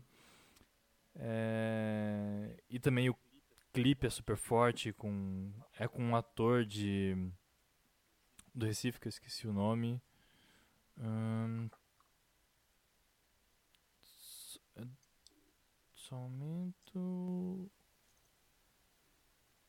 Jesuíta Barbosa. Ah, o. Jesuíta Barbosa.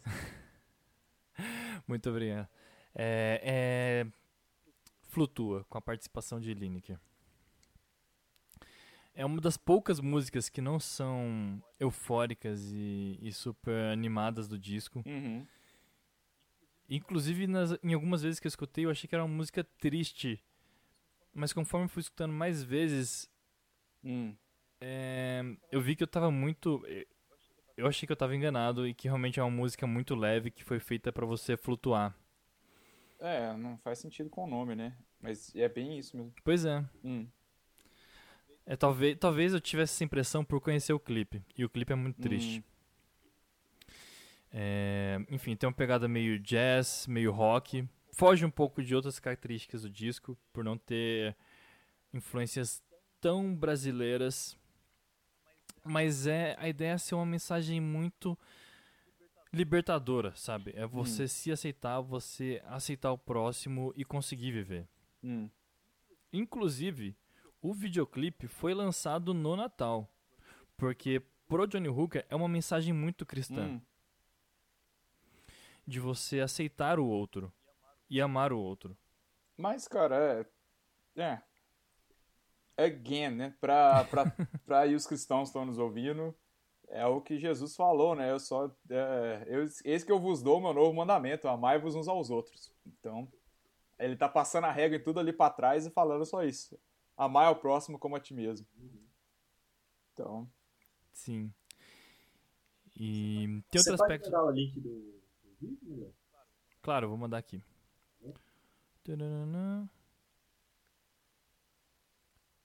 Acho que tá aqui. É, tem outra coisa muito importante dessa música, é que eu fiquei muito na dúvida. Eu queria trazer uma música lenta do disco, Hum. né? Tava muito entre essa e Página Virada, hum, que é uma música maravilhosa, já com um aspecto mais brega, estilo Reginaldo Rossi, ao mesmo tempo clássica, com violinos e tudo Uhum. mais. No entanto, é Flutua que traz um aspecto que a gente não tem lugar de fala, mas que não tem como você trazer o CD do Johnny Hooker e não falar disso, Hum. que é o posicionamento LGBT, posicionamento contra a homofobia. hum, Inclusive nessa música chama a Lineker, né, que também Uhum. é uma artista que é, é, se identifica com o movimento, uhum, porque ela é um homem que se identifica como mulher. uhum, Não sei se gosta de homem ou mulher, mas não sei se é problema dela. uhum, E, e o clipe também fala muito por isso, de o clipe mostra tipo um- dois homens se relacionando e se amando e se beijando.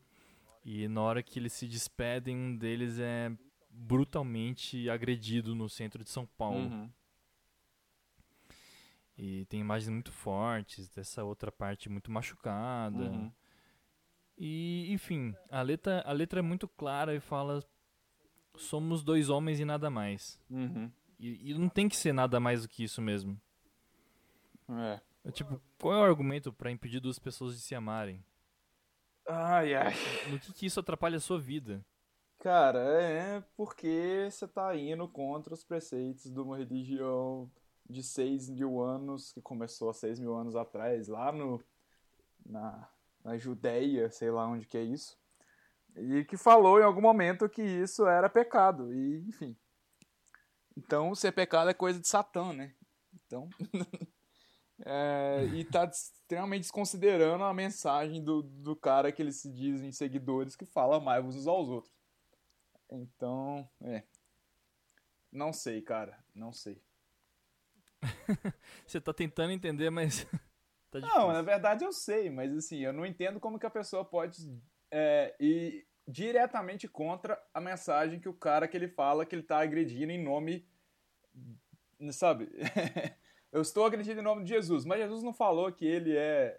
Não falou amar-vos uns aos outros? Sim, mas não é pra amar os gays. Onde que ele falou isso? Não, ele não falou isso. Mas o cara que veio antes dele, dois mil anos atrás, quatro mil anos atrás, seis mil anos atrás, falou. Mas ele não falou que era pra amar, entendeu? Não faz sentido.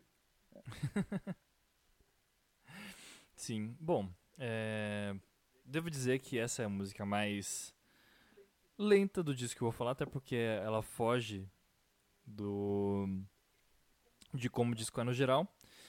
É, Mas então vamos ouvir aí Pra depois a gente comentar um pouco mais. Vamos lá. Toca aí, flutua.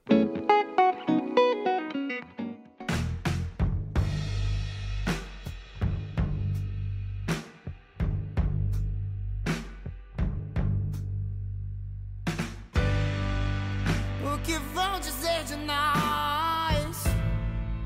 Seus pais, Deus e coisas tais. Quando virem rumores do nosso amor. Baby, eu já cansei de me esconder entre olhares sussurros com você. Somos dois homens e nada mais. Eles não vão vencer, baby, nada de ser em vão. Antes dessa noite acabar, dance comigo a nossa canção.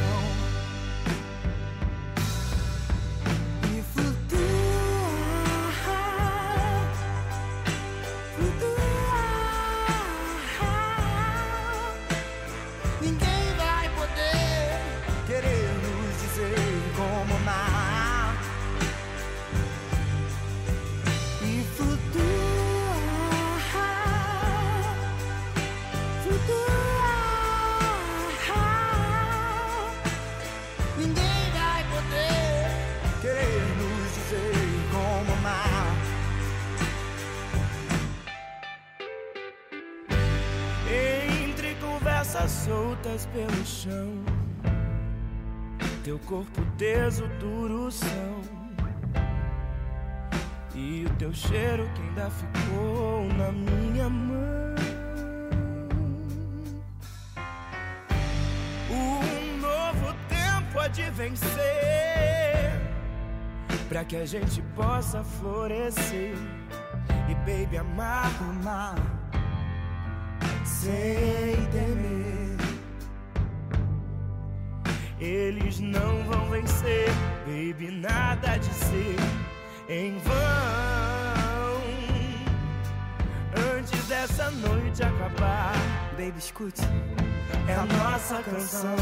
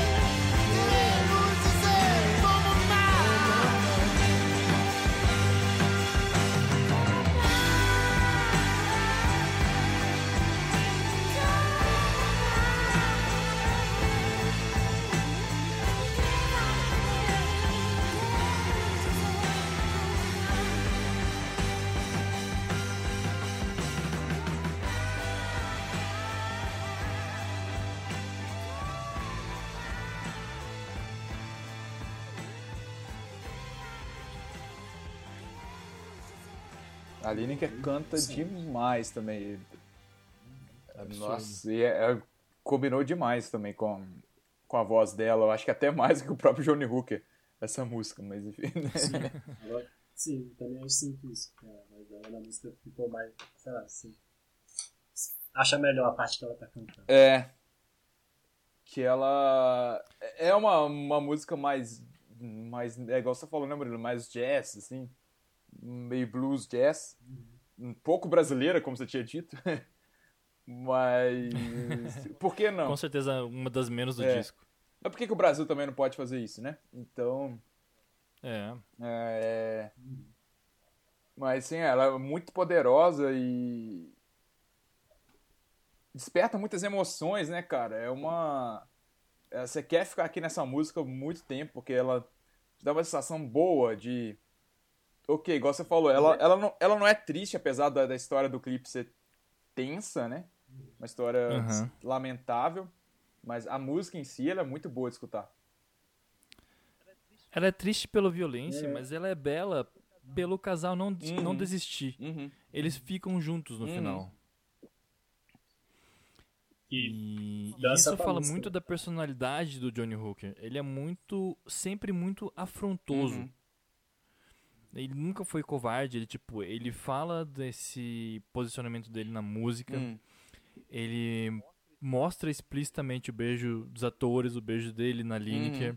Ele beija a Lineker no show no Rock in Rio. Hum. Sabe, ele sempre teve essa muito é- é, essa potência de se posicionar e de ser o mais explícito possível quanto o posicionamento dele em relação à sexualidade Uhum. e à liberdade que as pessoas têm de querer escolher com quem fica. É, e é assim, é uma afronta porque as pessoas acham isso uma afronta, né? Porque na real, na real, não era pra ser, né? Era pra ser só uma pessoa Sim. beijando outra pessoa. Inclusive, esse posicionamento chegou até ao ator Jesuíta Barbosa, que na época desse clipe ele já era, Hum, já era muito conhecido nacionalmente, né? uhum.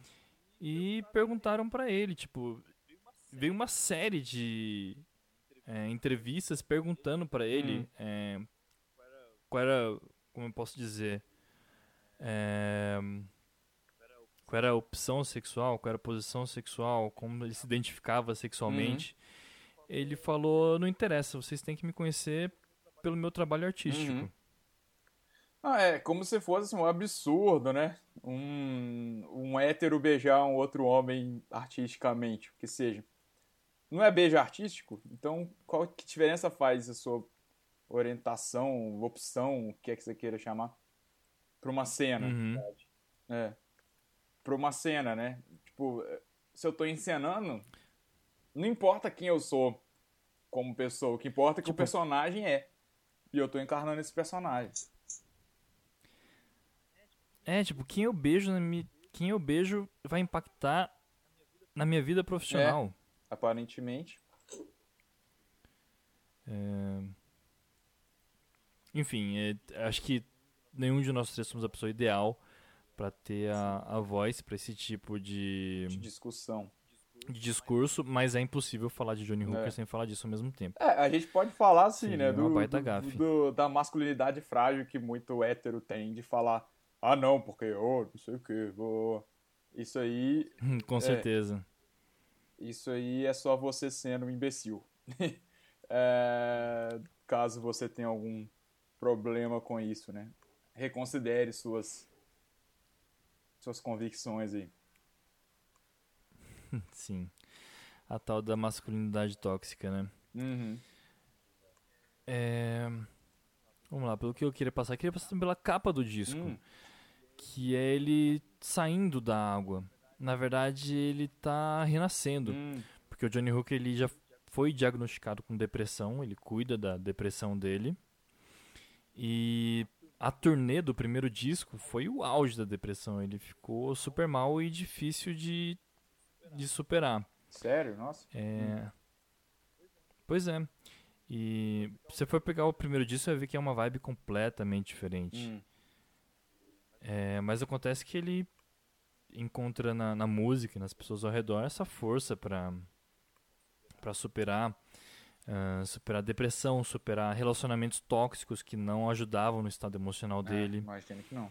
é, pessoas com, a- com as quais ele trabalhava e ajudou para esse renascimento. Hum. E aproveitando esse gancho que eu trago a segunda música, Hum. Que eu escolhi agora, na verdade. a terceira eu já sei, mas a segunda foi agora, que é Eu Não Sou Seu Lixo. Ah, Ai, droga, vou ficar, eu vou ficar muito triste de não falar de corpo fechado, mas vai ser Eu Não Sou Seu Lixo. bom demais, bom Que- demais essa música, vai, manda ver. E eu, eu gosto quando você precisa improvisar, Iro. Por causa do, do, do, do rumo que o episódio toma que a gente não, não controla. Enfim. E, Cara, é super difícil. Eu, go... eu juro pra você, eu gosto de todas as músicas desse disco. Ah, São muito boas, é um disco também delicioso de escutar do começo ao fim. aham. E, enfim, depois eu vou fazer minhas menções honrosas, citando um pouco mais corpo fechado. Mas eu não sou seu lixo, ele tem um gostinho de carnaval, tem um gostinho de samba. E é, é bem animado, por mais que fale dessa coisa de relacionamento abusivo, Hum. De tratar bem com quem você tá, ser minimamente respeitoso. Pra que, cara, seu parceiro continue são, Uhum. sabe? Isso é importante até pro próprio relacionamento, né? Muita gente talvez não pense nisso, mas é. Não, com certeza. E ele tem esse. E ele fez em ritmo de samba porque ele viveu esse, relacion- esse relacionamento tóxico no Rio de Janeiro. É por isso que é o samba na música.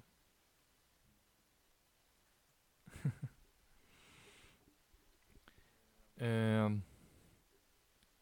Bom, enfim, é outra música que vai ter uma grande potência vocálica do Johnny Hooker, é, que é um grande cantor. E, bom, vamos escutar um pouco mais e conversar depois. Vamos lá.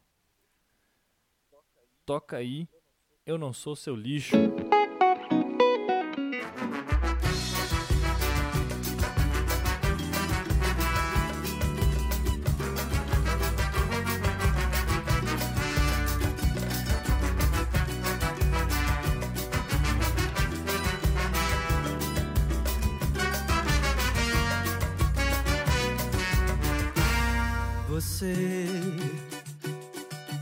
Desalinhou, me abandonou e foi brincar o carnaval. Não respeitou o amor que cativou. E ainda veio achando que era o tal. Você, você, você sequer lutou. Não hesitou em machucar, me fazer mal a quem só te deu todo amor. Tratou como se fosse um bem banal. Te dei toda a minha amizade, toda a minha inspiração. Criança covarde, não aguentou ouvir um não. Eu não sou seu lixo, meu amor, eu lamento. De que adianta ser lindo por fora e por dentro? Eu não sou seu lixo, meu amor, eu lamento. De que adianta ser lindo por fora e horrível por dentro? Você desalinhou, me abandonou e foi brincar o carnaval. Melhor do amor. E ainda veio achando que era o tal. Você, você, você sequer lutou. Fez planos de um futuro e então voltou atrás. Você que vive pro seu bel prazer. Delirou e acha que merece mais. Te dei uma vida de verdade, de coragem e tesão. Criança covarde, volte pra sua ilusão. Eu não sou seu lixo, meu amor, eu lamento. De que adianta ser lindo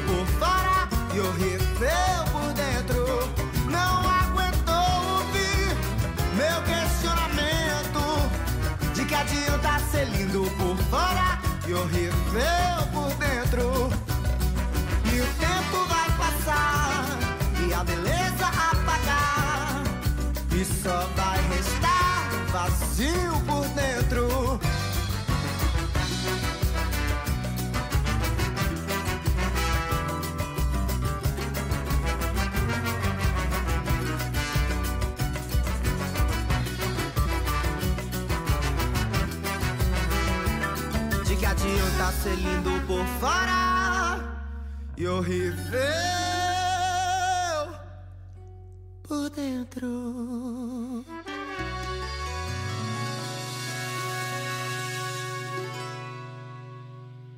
E aí, estão com um samba no pé, meus amigos? Sim. Andando pra trás aqui, porque eu não sei sambar direito. Né?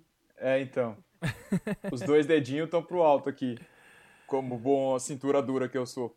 Mas. Esses Jesus, né?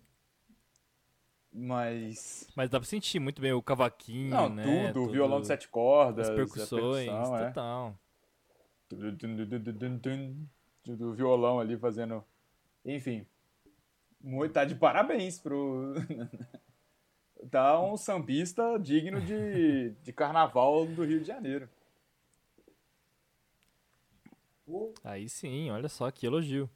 queria destacar uma coisa que é muito presente no álbum, provavelmente você não vai falar com esse, dessa forma, que assim, é uma coisa que um pouco me incomoda, mas eu entendo o objetivo dele dentro da música e acho certo, não acho certo ou errado ter colocado isso, mas quando você escuta o álbum, várias músicas, você Ah. sente um pouco de uma, talvez uma energia negativa por ele trazer muitas críticas dentro da música. né? O álbum inteiro ele é muito, muito festivo, músicas muito animadas, mas as letras são pesadas.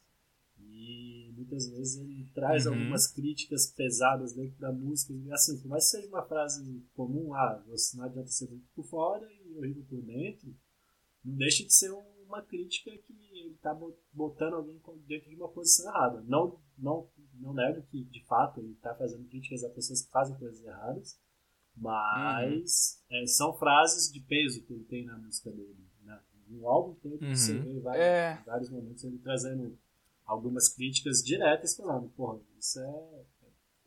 Enfim, Não, só você tem porque eu sou uma razão. pessoa que sempre preza muito por um discurso um pouco mais, mais, mais tranquilo, mais, Positivo. é, mais não positivo, um pouco mais diplomático, eu diria.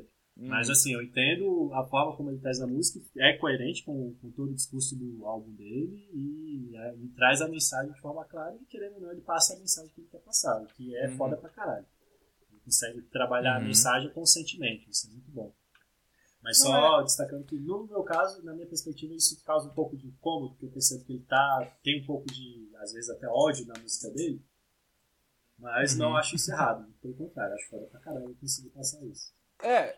Eu acho que tal- Não, pode falar, Murilo. talvez seja natural, pensando em uma pessoa que Não. tá no Nordeste e recebe muita influência do Brega. De muitas maneiras diferentes, sabe? Essa sofrência do Brega. Que na verdade vira combustível pra ele ser essa pessoa afrondo- afrontosa e empoderada. Na verdade, que é o que ele fala na música. Ele tá se empoderando e falando, cara, eu não sou seu lixo.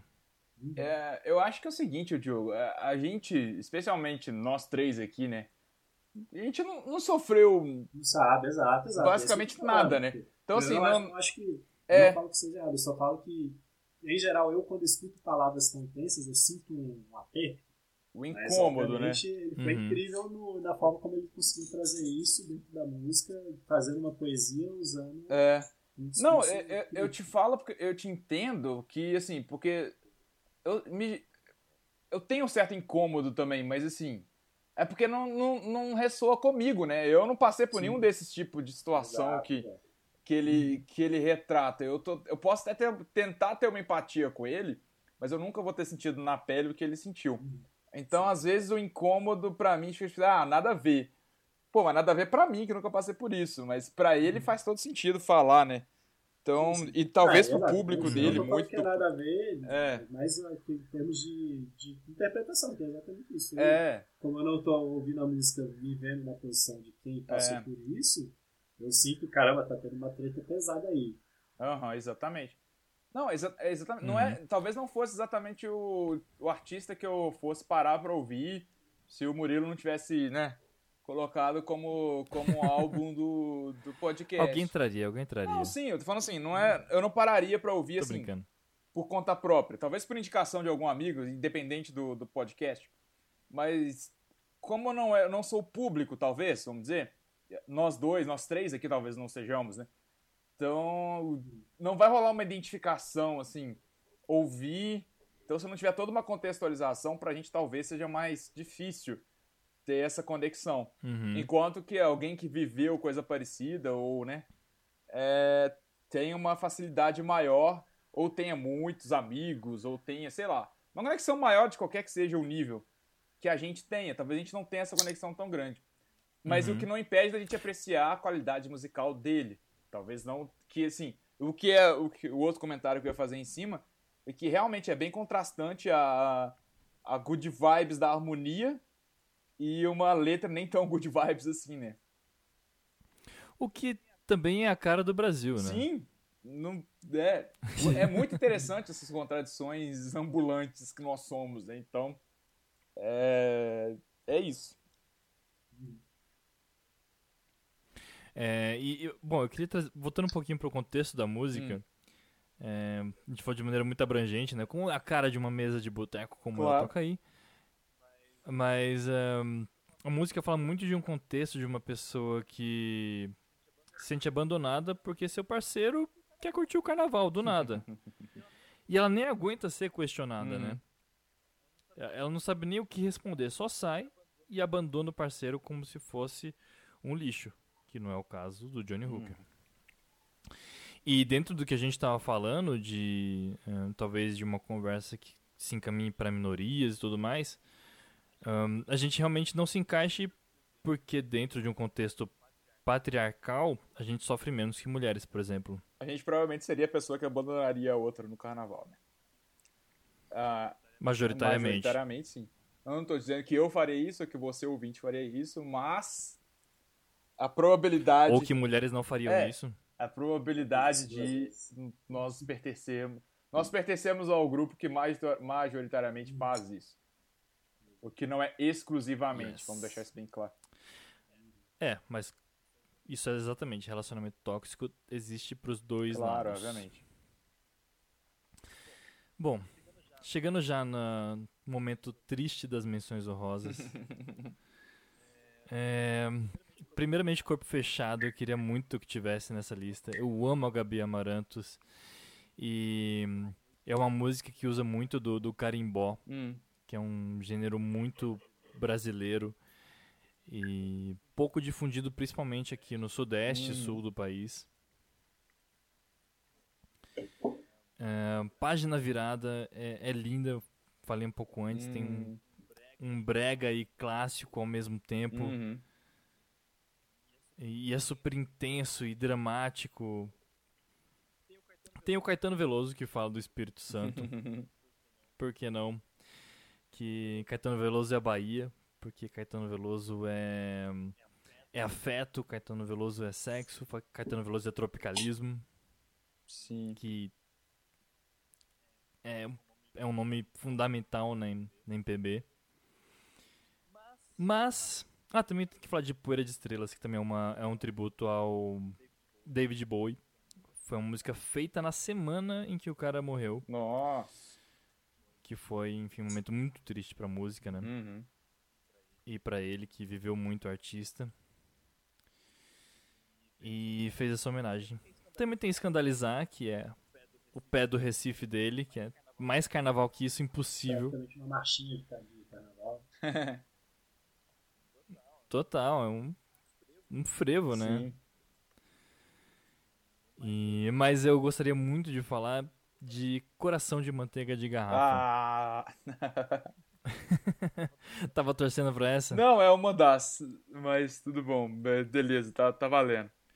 Ah, que bom. A gente vai agora no momento mais, mais baiano, porque é, é axé total. Cara, não, É é, axé total. é como- só, só pra deixar claro que assim, eu já gostei demais da música, porque manteiga de garrafa é uma coisa muito.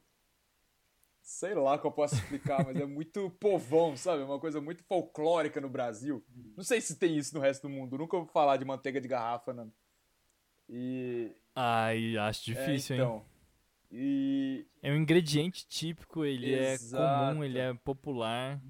Isso. Então eu já simpatizei Ele com a faz- música já no título. Então, Não, é um negócio que tá sempre É, e, num tipo- momento bom, né? Se você vai consumir material é um momento marcante ali que tem uma memória Aham. afetiva. E não bastasse você ser sensível de ter um coração de manteiga. Você tem um coração de manteiga de Exato, garrafa. é mais Quer dizer, específico você é uma ainda. coisa nordestina, você é arretado, você é afrontoso. Uhum.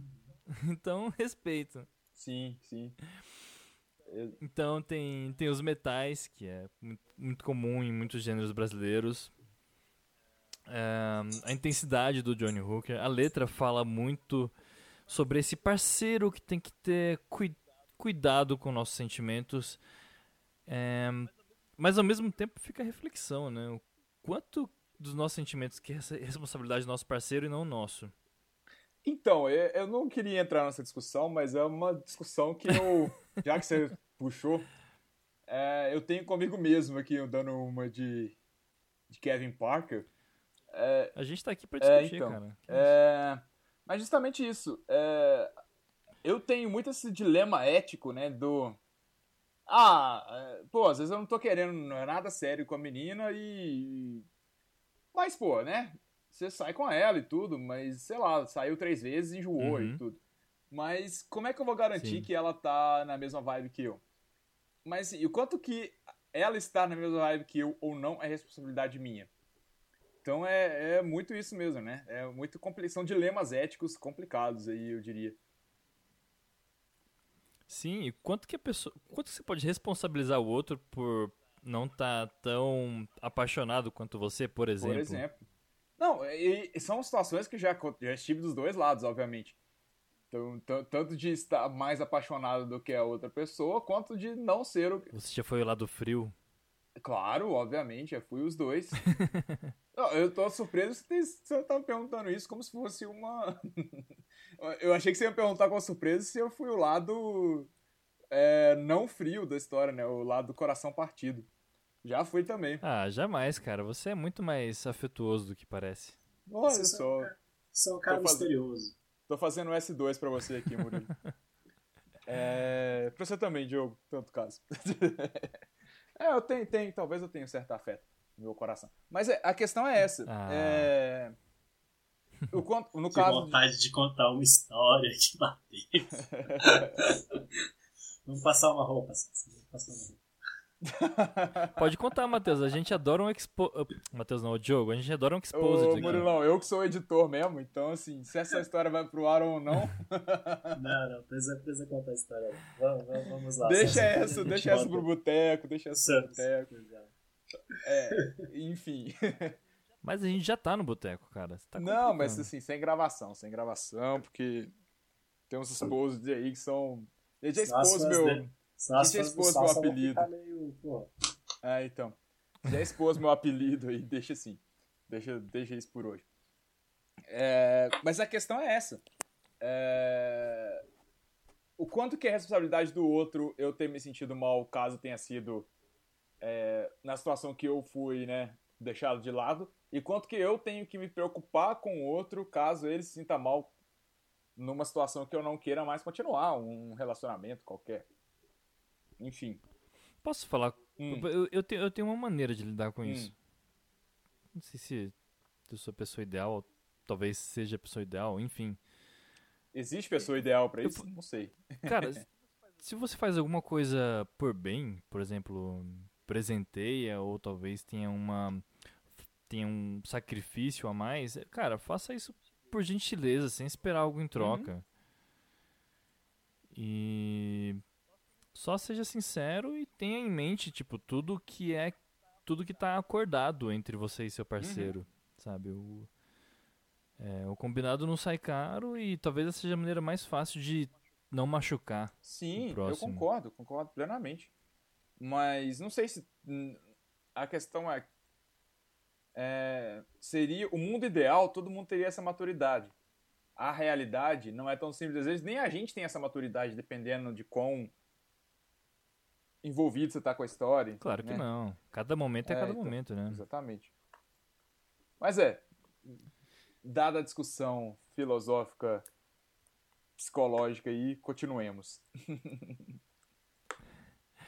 Alguma consideração, Diogo? A gente conversa daqui a pouquinho depois dessa maravilhosa e animada música. Não, não tem, tem consideração nenhuma do jogo aí, porque ele tá querendo falar coisas que. Já falei que não precisa, só fiquei com vontade. Então, cara, então para de passar vontade, escuta a música e depois conta pra gente, senão o ouvinte vai ficar curioso. Eu por vou favor. cortar, então não adianta nada. Pensa aí. Toca aí, coração de manteiga de garrafa.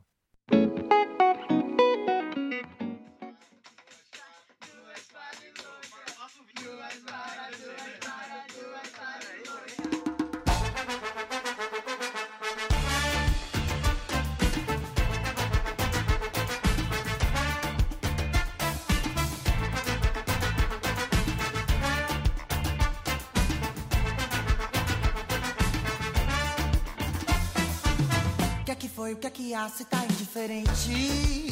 Não dá mais, o que é que vai acontecer com o amor da gente? Corra atrás, porque você não quer dizer como você se sente. É demais, só trabalho o dia todo, eu fico tão carente. Com as coisas que você não diz Eu posso te fazer mais feliz. Viver desse jeito não dá Vou ter que me afastar, não dá, não dá. Chegue mais, meu pretinho, não embaça. Meu coração de manteiga de garrafa, não me deixe não. Assim você vai me destruir, destruir. Assim você vai me destruir. Assim você vai me destruir, destruir. Assim você vai me destruir.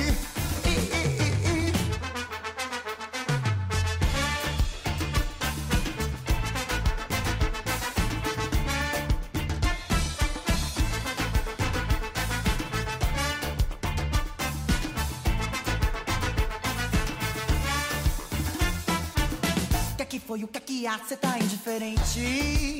Não dá mais, o que é que vai acontecer com o amor da gente? Corra atrás, porque você não quer dizer como você se sente. É demais, só trabalho o dia todo, eu fico tão carente. Com as coisas que você não diz Eu posso te fazer mais feliz. Viver desse jeito não dá. Vou ter que me afastar. Não dá, não dá. Chegue mais, meu pretinho, não embaça. Meu coração de manteiga de garrafa. Não me deixe, não. Assim você vai me destruir, destruir. Assim você vai me destruir.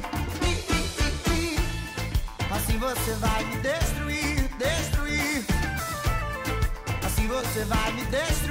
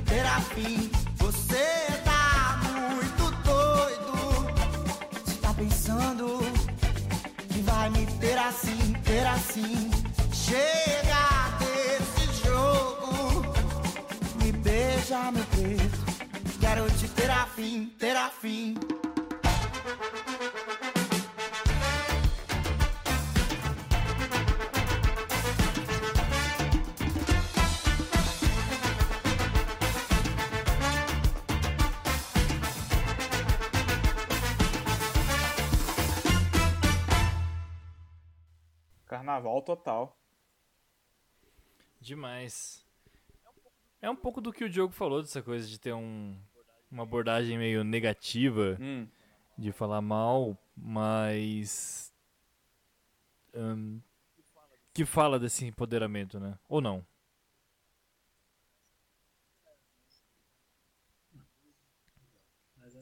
É. É, eu acho que essa é mais normal, entre aspas, assim, né? Sim, ela é uma música Mas assim, você sente que ele ainda tá dentro daquele lugar de dor, né? Aham. Uhum. Decepções. Ele tem uma outra informação que eu ocultei dessa música, Hum. que é essa música também tem um pouco a ver com aquela coisa da mensagem na garrafa, aquela coisa antiga de colocar um bilhetinho dentro da garrafa e soltar no mar. Que ele entrou num relacionamento e parece que ele tava avisando pra si mesmo que aquele relacionamento ia fazer mal pra ele, que aquela pessoa não prestava e ainda assim ele insistiu Hum. e não ouviu essas mensagens que era muito o que a música fala. E acabou, enfim, é, se dando mal, que ele não se escutou na ocasião. Mas também tem um pouco a ver com essa coisa de mensagem na garrafa. A linda manteiga. É. Mas é, é, é uma música. Diria que quase pop, assim, né? Que daria facilmente pra você tocar no carnaval. Não é uma música, não é uma letra que é. que é tão. Como é que eu vou dizer? Afrontosa, assim. É, é quase que uma música normal de. Né, de relacionamentos, assim. Você não sabe muito a história, você Aham. não. Você não vai achar nada diferente. Né?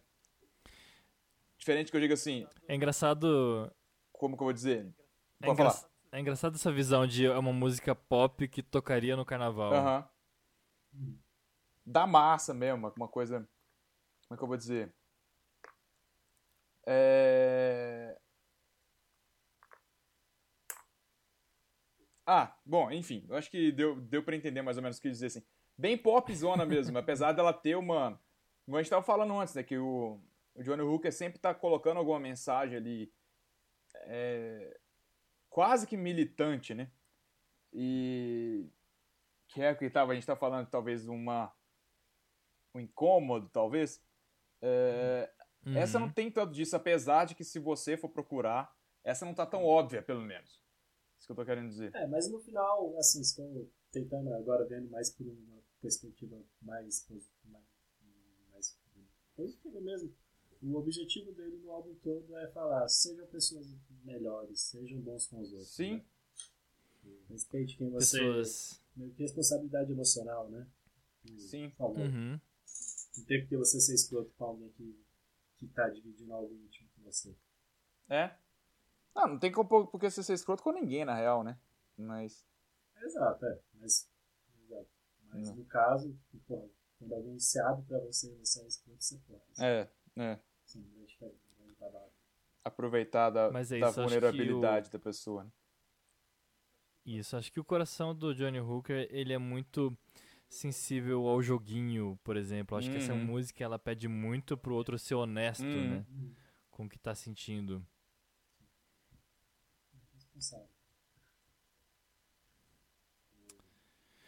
É isso aí. E sobre, sobre posicionamento político, tem uma outra questão também, que na música Flutua ele fala amar sem temer.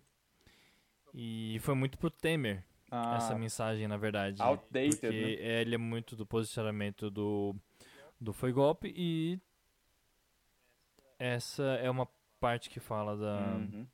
do governo ilegítimo, né? Do Michel Volta Temer. Temer, só digo isso, essa altura do campeonato. Se esse é o É, problema, saudades do meu ex. volta Temer. Mas...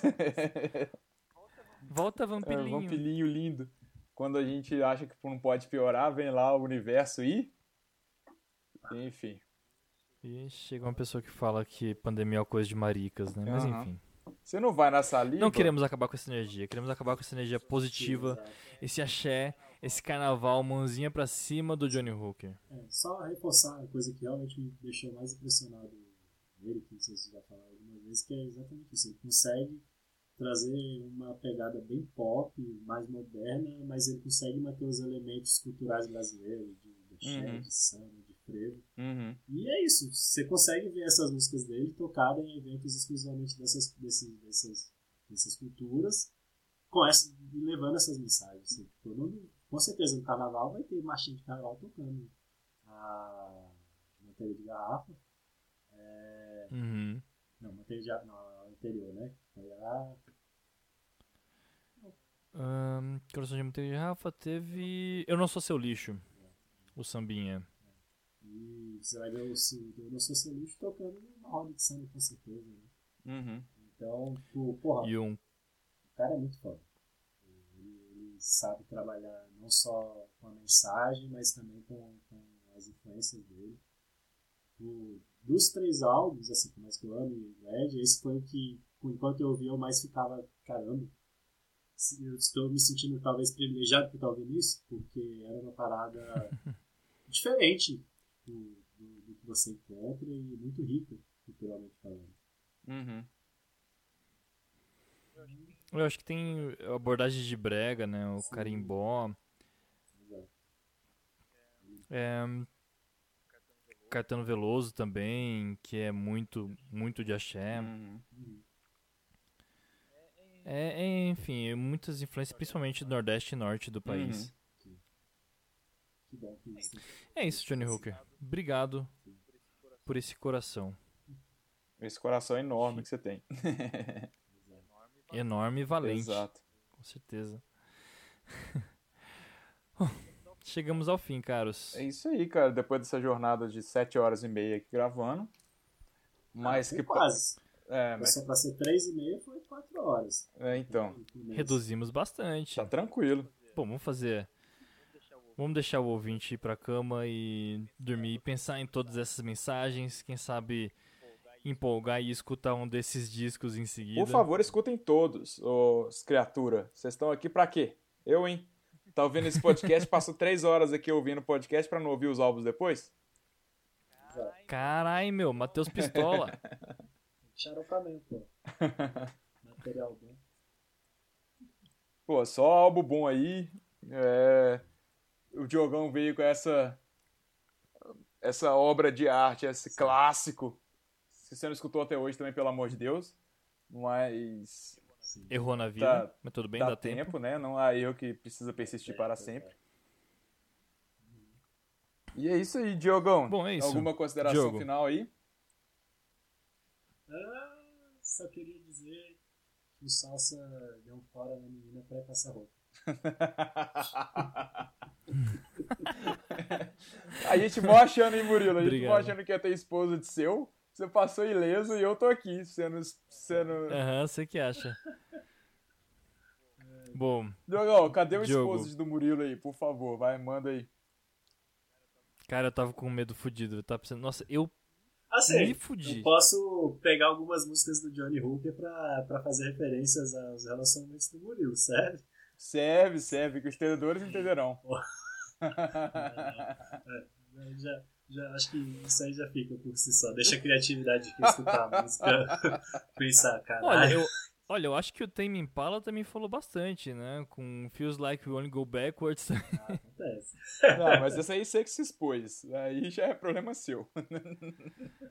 Não, vamos lá, cara. Já tô tendo o privilégio do Diogo vir aqui e não ter um exposed Pesado. mais intenso. Mas é porque não faltou na minha vida isso. É, pois Diogo. é. É, exato. Com os pais, né? Já, já teve a mesa de almoço.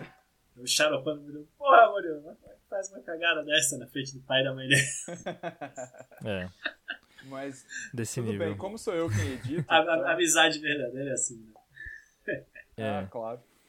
Mas é, Mas, independente de tudo isso, ainda assim, eu agradeço, Diogo, por toda a amizade e por você ter participado desse episódio maravilhoso, ter conversado um pouco de música com a gente. Espero que você tenha gostado. Eu agradeço, foi realmente uma oportunidade muito boa tipo, ter esse contato, tipo, ouvir as coisas pensando em o que eu posso dividir quanto a isso, quanto a essa experiência que eu tô tendo ouvindo esse, essa música e, e também trazer coisas diferentes do que eu tenho ouvido no dia a dia. Isso é maravilhoso. Poder trazer algo que eu tenho certeza que é algo importante para quem está trazendo, no caso vocês dois, né?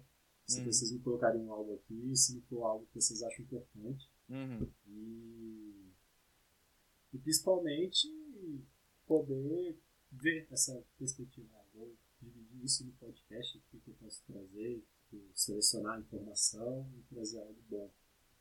Foi uma experiência construtiva. Ah, Pô, que cara, lindo. valeu mesmo por ter participado. Como a gente tava falando aqui meio em off, que bom que você trouxe, que foi você que trouxe esse álbum, porque cara, você correspondeu e olha que era uma missão difícil, hein? Então, tá de parabéns aí. Muito obrigado mesmo por ter participado.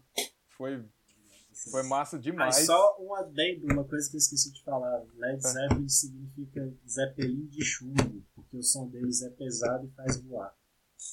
Bem lembrado. Caralho. Lembrado. né?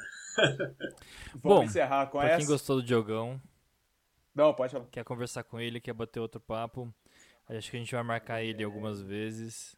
Sim, marcaremos. E sigam esse homem maravilhoso.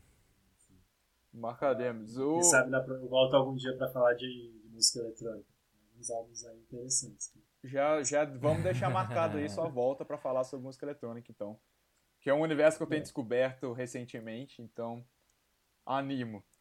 É... É, inclusive por mim e pelo, Sal e pelo Matheus. A salsa, né? Já foi, já passou, já, já foi, já fui exposed de novo, enfim. É... É, Não, só para deixar claro, estaremos. é, sigam a gente também no Toca aí Podcast no Instagram e no Twitter. Lá a gente vai marcar o Diogo nas, nas nossas publicações. A gente vai falar, estender um pouco do que a gente comentou aqui, abordar alguns temas que talvez não tenham sido abordados da maneira que a gente gostaria. E leia o nosso blog também, a gente está voltando a escrever depois de uma, um breve recesso. Toca aí podcast.wordpress.com.br, é isso aí, Murilo? É isso aí. Então é isso. Considerações finais? Foi maravilhoso. Obrigado, ouvintes. Espero que tenham gostado. E até o próximo episódio com mais surpresas interessantíssimas. Valeu, é isso aí. Um forte abraço, Matheus. Um forte abraço, Abração, Diogo. meninos.